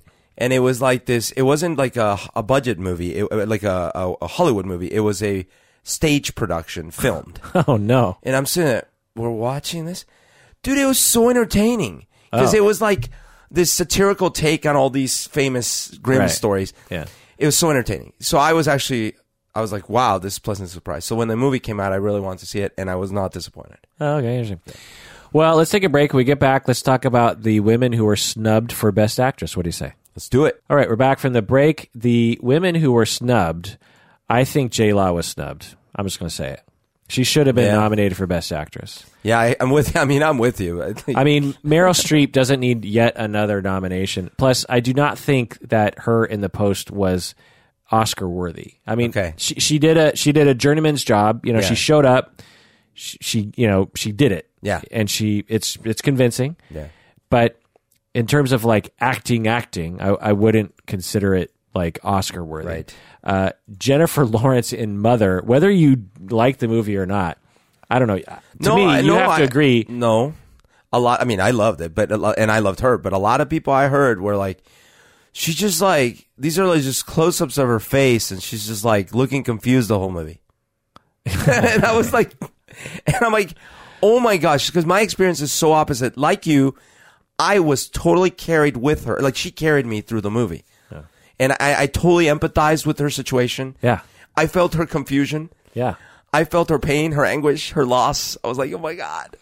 Another movie, Inger Goes West. I thought Aubrey Plaza could have been nominated. I mean, I don't- if I don't know who I would have bumped other than Meryl Streep for Aubrey Plaza. uh, in For Ingrid Goes West, but um, I thought Aubrey Plaza was just amazing in Yeah. Ingrid Goes West. Uh, it, it was a complicated character, and I thought she did really well.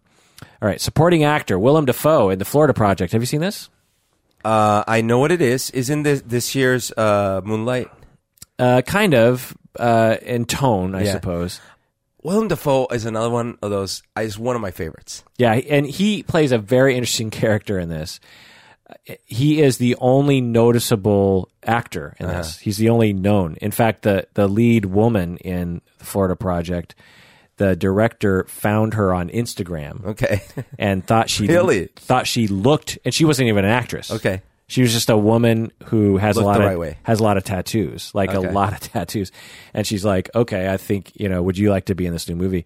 And it shows because the movie is very, it's like Moonlight in that there doesn't seem to really be a script. It's Yeah. more just like scenes and basically the whole movie takes place in this hotel in Florida and it's you know a lot of poor people living uh, just day to day and these kids are they become friends and they basically just kind of roam the neighborhood uh, having fun and there's no plot but it's it's interesting i gave it 7 out of 10 um, just a wonderfully shot movie.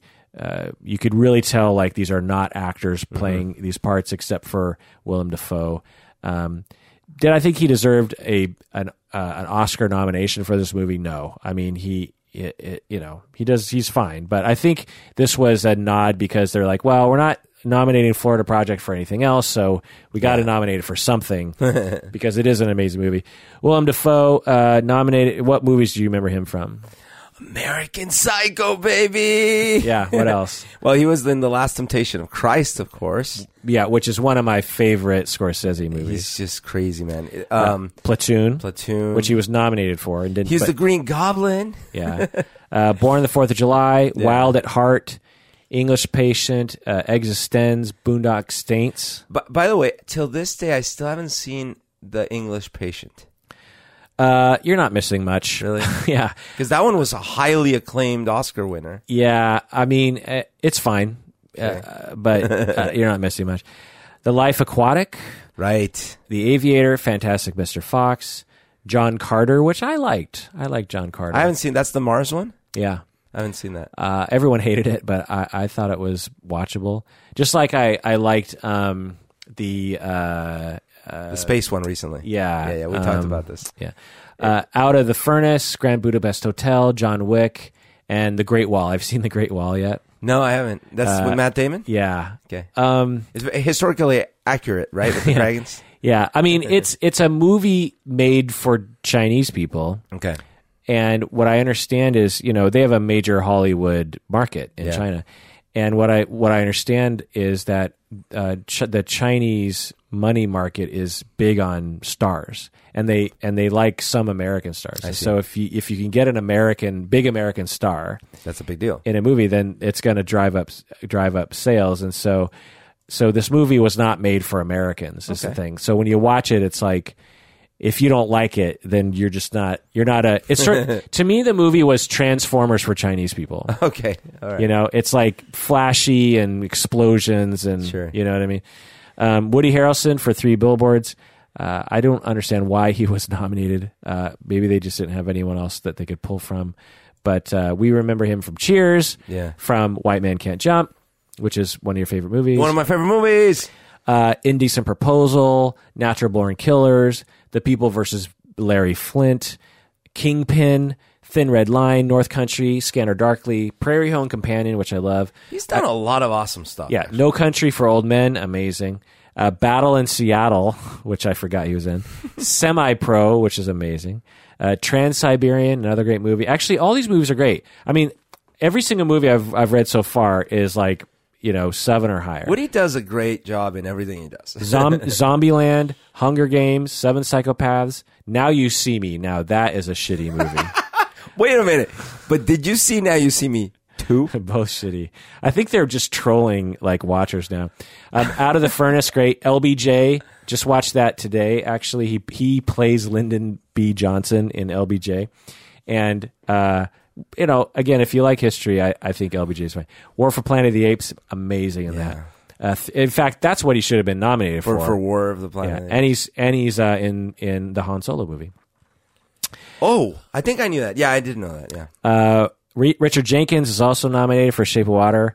Uh, he has been in so many movies. Silverado, Hannah and Her Sisters, just one of my favorite Woody Allen movies. Uh, Witches of Eastwick, There's Something About Mary. Snow Falling on Cedars, which I don't remember him being in, but that's about the Japanese American experience, told from a white person's perspective, as usual. Uh, me, myself, and Irene. I Heart Huckabees. Step Brothers. He's he's the dad in Step Brothers. Uh, Burn After Reading. Uh, he's he's the you know the, the Yeah. Cabin in the Woods. Killing Them Softly. Great movie. Killing Them Softly. Jack Reacher. Hated that movie. White House Down. Blah. Turbo the cartoon. Love that movie. Spotlight. Great. And Kong Skull Island. um, I didn't see that one. uh, it's okay. It's entertaining. Uh, Christopher Plummer, All the Money in the World. Have not seen this movie. I, So I- this is the one where he got replaced at the last second, or I mean, Right. he replaced Kevin Spacey yeah. Why? because of the uh, the scandals. Yeah. And I mean, it was uh, what a bold. This is Ridley Scott, right? I don't know. It was such a bold move. Like at the last second, like okay, I'm gonna reshoot. Yeah. Yeah. And and pulled it off. Right. Well, but I mean, Christopher Plummer. It's like Yeah. one of the greats. So I'm so I want to see that movie. Uh, what movies do you remember him from? the Sound of Music, of course. Yeah. Actually, that might be the only movie. No, that's not true. No, once I start saying, you'll remember him. He's been in so many things. I mean, by the time, even around before The Sound of Music, he'd been in a bunch of things. Star Trek Six, he plays like a Klingon. He Which plays one is Star Trek Six? Is that the Quest for Peace or whatever? The, the Undiscovered Country. Undiscovered Country. He plays General Chang. uh, he was in Malcolm X, which I don't remember him being in. He was in Twelve Monkeys. He was in The Right. Insider, Beautiful Mind. right, Uh, right. Um, Alexander. He, play- he Right. plays Aristotle. Uh, Syriana, which I still haven't seen. Which you By the way, can- I didn't like Alexander, but still. Yo, no, Alexander's ter- terrible movie. Uh, Inside Man. Oh, you haven't seen Syriana? I know we keep talking about. Okay, it. okay, okay. Uh, he was in Up. He was in Nine. Have you seen the the cartoon Nine, or or stop animation? Nine? Whoa, whoa, whoa, whoa, whoa, whoa! Do you know this movie? He was in Up. Yeah, he, He was. was a- he was Charles Muntz. Oh, right. Okay, okay, okay, okay. Yes. Uh, Imaginarium of Doctor Parnassus. He plays Doctor Parnassus. Uh, that's the one where Heath Ledger died like halfway Mm. through, and and then you know all these other people play. He, he was in Beginners, which is my favorite movie that he's been in. Have you Really? seen this? no. Really great movie. Uh, it's with Ewan McGregor, Okay. and it's a, like a based on a book by someone I can't remember. He was in The Girl with the Dragon Tattoo. Um, Sam Rockwell is nominated, Oh, who I think will win. he- really? Yeah. Yeah. Okay. For which movie? for Three Billboards. Uh, Oh, th- for Three Billboards. Because there's no way that Woody Harrelson's going to win for Three Billboards. Willem Dafoe for Florida Project, no way. Richard Jenkins, he plays. He's he's totally competent in Shape of Water, but it's not really an Oscar-winning performance. I haven't seen the Christopher Plummer movie, but Sam Rockwell in Three Billboards. This is a pretty. I think they're going to give it to Christopher Plummer that could be true.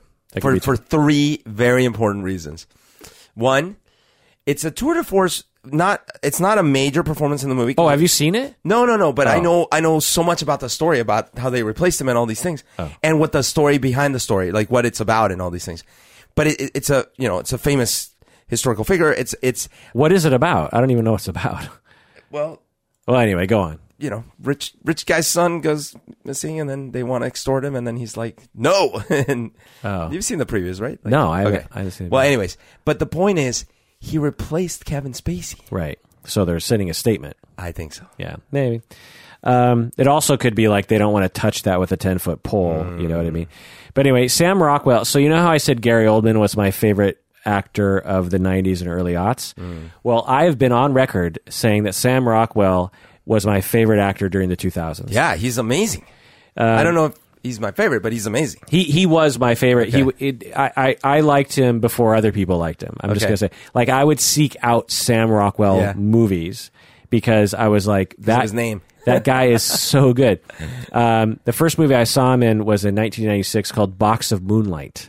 I've not seen that. A great, interesting indie movie. Lawn Dogs, another indie movie. Jerry and Tom, great movie.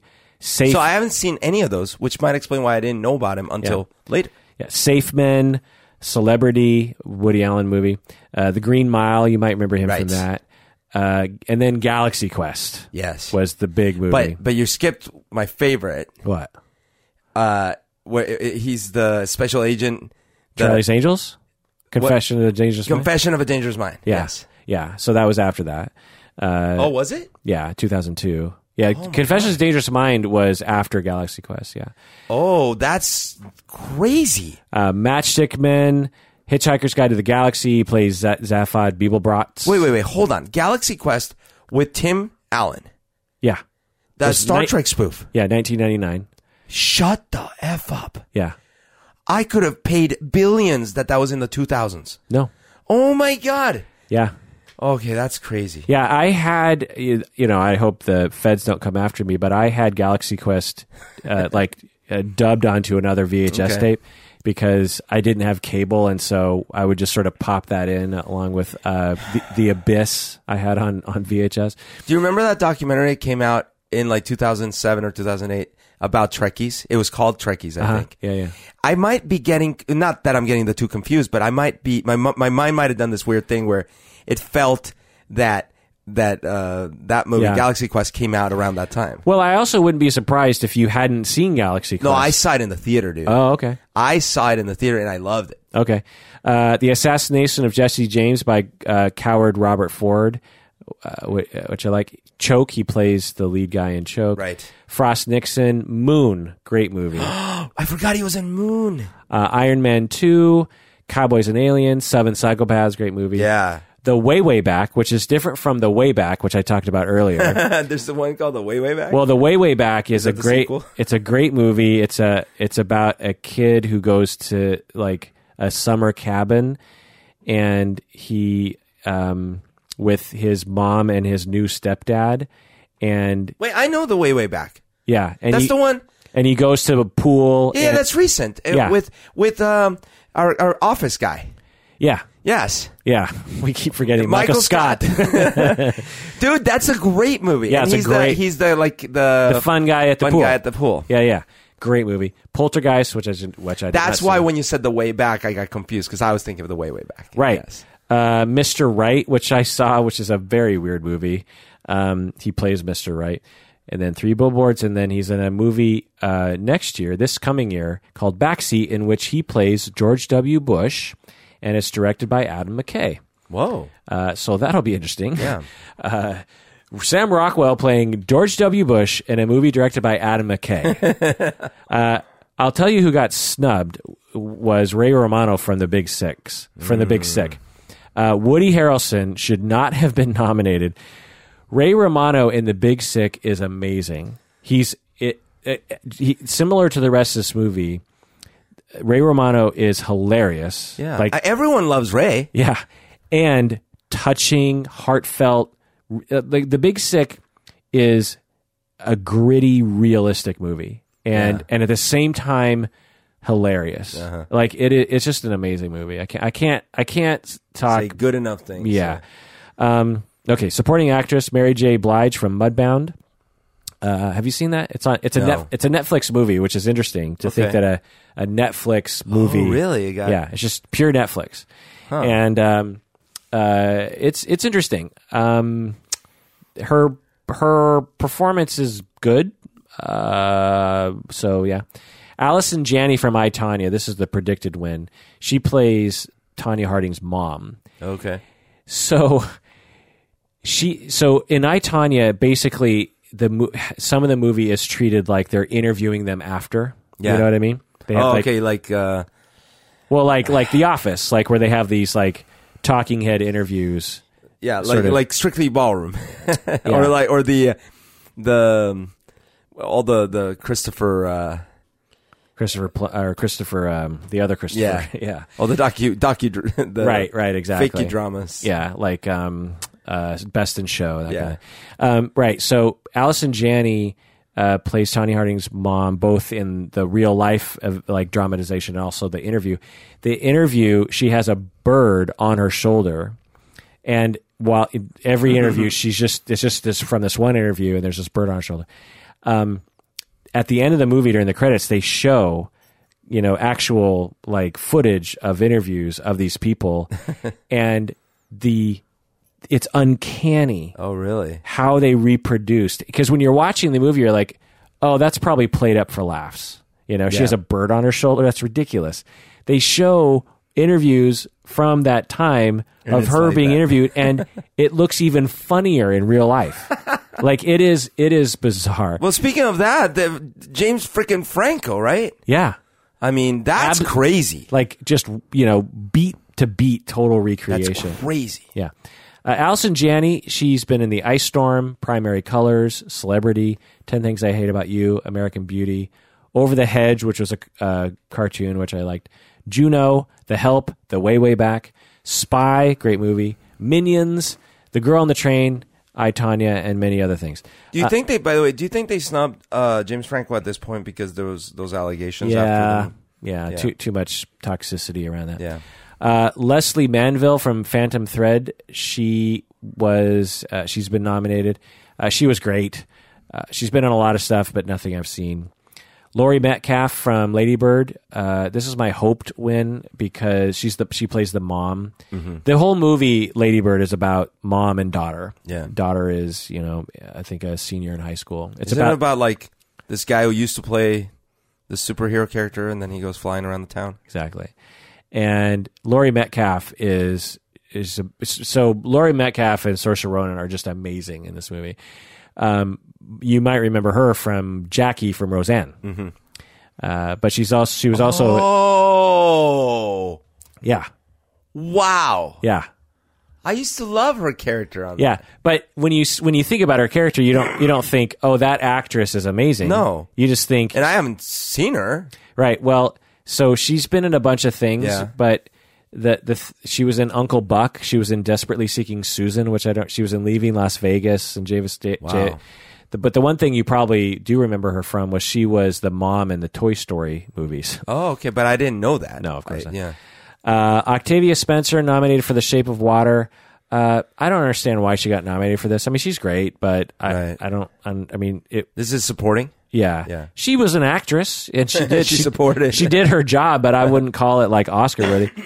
Uh, she was in Being John Malkovich, Big Mama's House, Malkovich, Malkovich. uh, Malkovich. Spider Man, SWAT, Bad Santa, Coach Carter, Beauty Shop, The Soloist, great movie, The Help, which she uh, won for Best Supporting Actress, Fruitvale Station, Snowpiercer, blah, uh, the Divergent series, blah, Zootopia, yay, Bad Santa 2, haven't seen, Hidden Figures, which she was nominated uh, for Best Supporting and didn't win.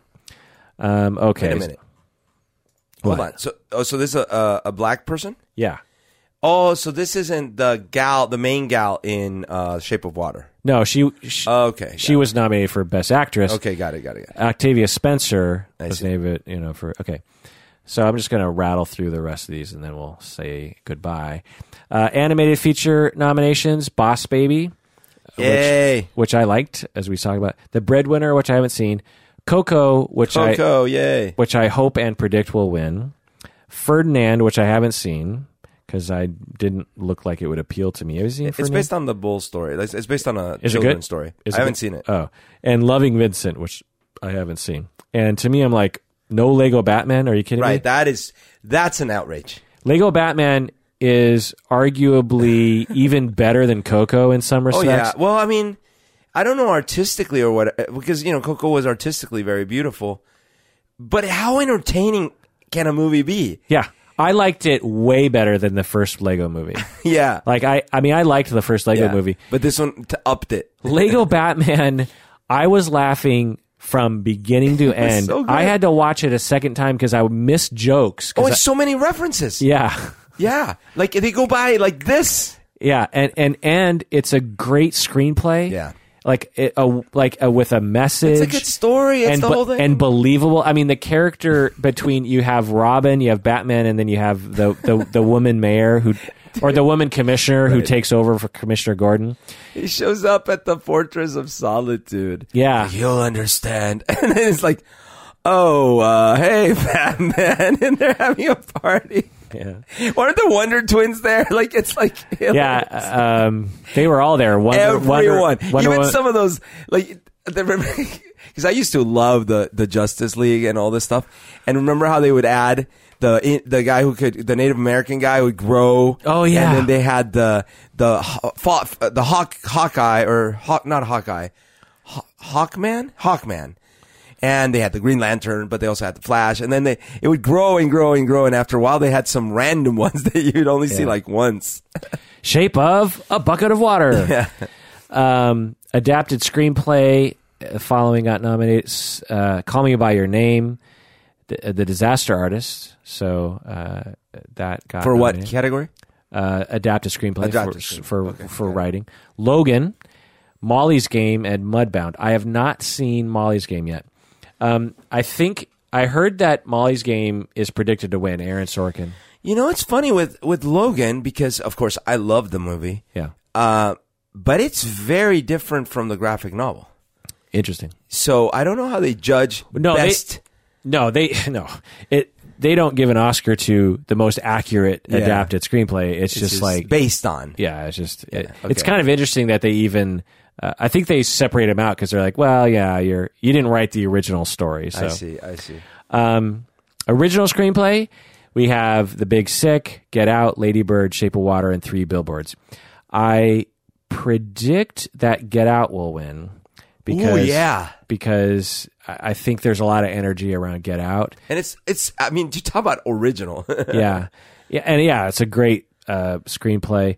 I hope that The Big Sick wins it, but I, I'd be happy if Get Out wins. Actually, I'd be happy if Ladybird wins as well. Greta Gerwig. in a year where you had vanilla derivative stuff like Mother, Yeah.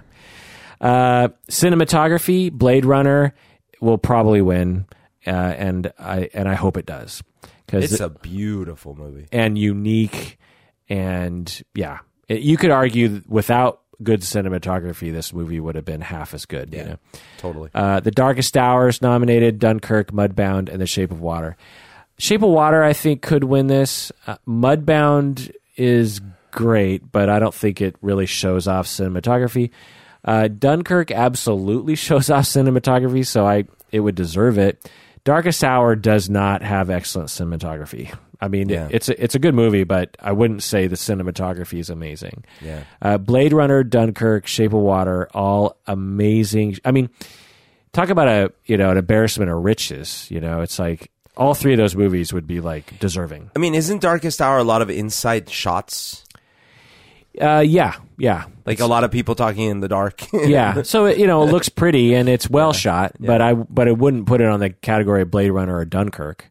I mean, Dunkirk, the cinematography is it's crazy. yeah i mean it's it to to someone who loves who geeks out on cinematography i was watching it again last night and you can tell like he used natural light But that's, I mean, Christopher Nolan is so known for his yeah amazing uh, cinematography. like, yeah like Yeah. he manages to shoot uh, ships sinking and people who are trying to get out as a as a physical thing that Yeah. is it maybe l- to make it look like the side of a ship is turning in the water and people in uniforms Mm-hmm. are tr- and helmets are trying to get out from underneath and it's all real natural lighting you can tell like it's not or or natu- very natural looking lighting Yeah. anyway um, whereas other directors would you know they would light it in a particular way like when like wa- all you got to do is watch Titanic Sure. and see what like you know Hollywood lighting looks like. Whereas with and there's a, there's there's shots on the beaches where they're long shots, Yeah. where you can't light it. You know, you can't light someone hundred yards away because they're they're the lights would be too close. They would be captured, and and so you can tell like he just plopped a camera down. He waited for all the footsteps to get washed away by the sea, so it'd just be this pristine beach Right.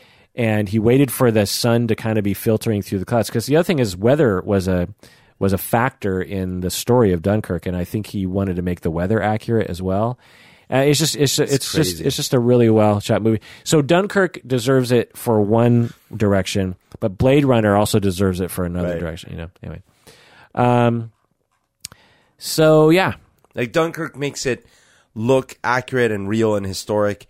Blade Runner present you, presents you with this beautiful, fantastical future view. and also has an element of of reality too. Like there's actually there's absolutely CGI in the cinematography of this movie, but there's also like actual shots of actual places. Yeah, You know, um, so I just wanted to kind of like review uh, real quick past uh, movies that have won, just because I think it's interesting to kind of with some distance see what won in the past. Do you know what I mean? Yep. So, uh, of course, Best Picture last year, Moonlight, um, and it was against So, sorry, no, no, it's La La Land.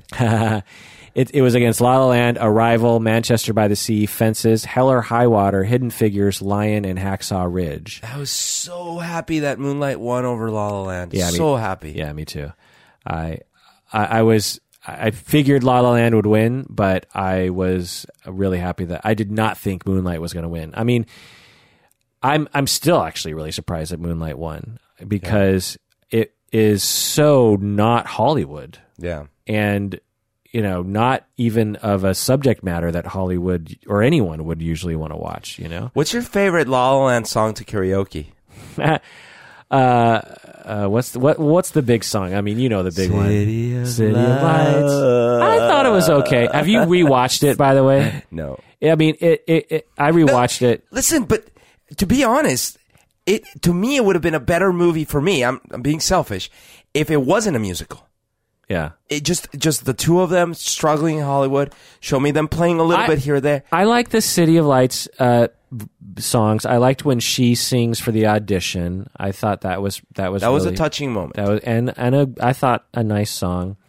I like it when they are uh, doing the little tap dance and the you know what's this song where it's just like it, I wish it, felt th- like this- amateur hour for me. It is sort of amateur hour because they're, they're not they're not is. but they're not you know they're not Broadway singers right these But are I, I mean, why am I watching amateur hour? yeah I Don't get make it a No. musical Look, then. I'm not gonna defend La La Land I mean it's it's a it, you know it, w- it was a forgettable movie I, I I loved Moonlight Arrival and Manchester by the Sea and Fences and Hell or High Water Right. much much better yeah Right. uh, best director Damien Chazelle, Damien Chazelle for La La Land uh, best actor Casey Affleck Emma Stone so a lot of yeah some some some so best director and Emma Stone um, okay so I want to go back to s- 2016 do you remember who won the Oscar for best Birdie Visual? Man? no it was Spotlight Wait, wait, is this the year of Birdman? uh, Birdman was 2015? 2015 yeah Oh, yeah, okay. Well, Spotlight, yes. I Yes. remember that. But- and it was up against The Revenant Which which Spotlight is a great I finally did watch Spotlight. It was great. Yeah, but and I but I wouldn't say it's best picture Not better than The Revenant, that's for freaking sure. or Room or Brooklyn or Oh my yeah. gosh. Uh, it- but it was up against Martian and Bridge of Spy, I got I, I mean Bridge of I Spies gotta and say, Mad Max. I was I was I liked um I, I I was not expecting to like it as much because I it's so much it had Which? been hyped so much. Which Uh, the one that won um, Spotlight? Spotlight, B- because it had been It's a hyped great so movie. much. Great but I movie. really enjoyed it. yeah, great movie, but I wouldn't say it's best picture Well, the, material. yeah, the difference is the Revenant like kind of changed my life. Yeah, right. I, I watched that movie, and I felt so fragile. Yeah. I felt like, how did anyone survive? Yeah. How did my ancestors get here? Yeah. What is this? Have you seen Room yet? By the way, yeah, it's hilarious. Uh, uh, how's his sex life, Mark? uh, best director Alejandro Inarritu, Inarritu. for for The Revenant. So The Revenant did get some love there. Yeah. uh, Leonardo DiCaprio for Best Right. Actor. So you know, Revenant did get some love. Brie Larson for Room, uh, and then 2015 Birdman. won. Birdman. It was up against Whiplash. Which was a great movie. Yeah, I mean, I thought Birdman deserved it because you know, to me, Best Picture needs to be sort of a grand, a little epic. Yeah, I, I mean, I liked Birdman, but its weirdness was a little gratuitous yeah, for me. Just Yeah. a little. Well, the ending, I thought, I, I wish when he. So, I hope this doesn't spoil. So, Spoiler when- alert. When, he shoots himself, I wi- I I actually in that moment in the theater, I wished I was like, oh man, I hope it I hope it ends. Yeah. that is a perfect ending, Right. Because we don't know what happened. Right. it just ends. Right. But then they go on and on, and, Yeah. you know, and and and f- everything beyond that point, I was like, not only is this weird and surreal and pointless, Right, but you're ruining that perfect moment. but you're ruining a perfect moment. And I'm not even clear if this is a real thing that's happening because Yeah. you know you're showing me things to th- make it think it wasn't real. Anyway, uh, it was up against Whiplash, Selma, which is amazing, a Grand Budapest Bo- Hotel, Boyhood, which you loved, uh, Theory of Everything, American Sniper, and Imitation Game. Uh, Alejandro won for Birdman, so bo- won both Best Picture and Director. Eddie Renbane won Best Actor. Julianne Moore made for Still Alice. Great movie. Jul- Julianne Moore totally deserved that. I thought she was amazing in Still Alice. J.K. Simmons won for Wh- won for Whiplash. Uh, yeah. So yeah. So there we go. Um, so what do we have to say about Oscars 2018, Bruno? I have a lot of catching up to do, first of all. Uh, second, lots of interesting pushy buttons, like like lots of difficult topics being tackled. Yeah. And um, I am wondering if in 2019, although it hasn't happened, s- or sorry, in 2018, it hasn't happened yet, but I was sort of thinking, are, are we going to see movies coming out this year that sort of tackle Me Too type topics? You know? Yeah. Like, I, I don't know if that I, th- if that'll happen. Or maybe by 2019. I, I don't- mean, it- there's a delay. The in Shape of these Water. things. The Shape of Water does. is Me Too-ish. Yeah, But there's it was not, it was obviously done way before. right. Yeah. Yeah. Um, do other movies have Me Too moments? I don't know. Yeah. Uh, so Get Out doesn't. Darkest Hour doesn't. Lady Bird, I don't think does. Dunkirk does not. There's Yeah. I don't even. There's only like one woman in Dunkirk, I think. Yeah. Uh, three board, three billboards doesn't really. Phantom Thread kind of does actually, but not really. Um, yeah. Well, it'll take a while for that whole thing to kind of bubble up, right? Yeah. You know. Uh, so we'll we'll see what happens. with It's that. interesting. One of the one of the more effective movies about workplace sexual harassment was Disclosure, but but it's it's this movie that is mixed in with this whole VR thing, and it's a woman doing it to a guy. Do you remember that Disclosure with Michael Douglas? No. And uh, uh, what's her name from?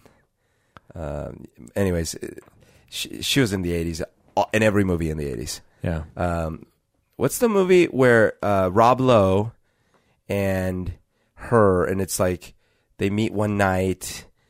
Um, she was in. Uh, she was uh, with uh, Patrick Swayze, the the clay pottery movie. Oh, Ghost. Demi Moore. Demi Moore, thank you. She's the bad girl in the Disclosure movie. Oh. Yeah, and it's based on a Michael Crichton novel. Interesting. Yeah, and that came out in like na- mid '90s or something. Okay. Yeah, and so it was like sort of a a very interesting time, very early for a movie about workplace sexual harassment to come out. It just happened to be a woman harassing a guy. Yeah, I- well, I- to my memory, I think that's what they did. You know, Hollywood's like, ooh, you know, let's make a movie about sexual harassment, but let's switch the genders. But it was his. I mean, it was- that's how he wrote the book, you know. And so I, I wonder if did I forget that there, was there a big workplace sexual harassment stuff in the early nineties? Oh my god, yeah, uh, really? uh, Clarence Thomas, Clarence Thomas. and all that stuff. Yeah. Oh right. yeah. I mean, that's when it all began. So maybe Michael Crichton wrote it as like, well, you know, happens to guys too. yeah, which is fair, but you know, yeah. I mean, it does, it happens, yeah. but it's it's a lot uh, rarer. I really liked the book. That was one of his books that I really enjoyed. Um, there were aspects of the movie that I liked, but it also went a little wonky. Anywho, Well, that does it for that long episode of Psychology in Seattle, in which we talked about many different Oscar movies and otherwise. Thanks for joining us out there. Please take care of yourself because. you deserve it.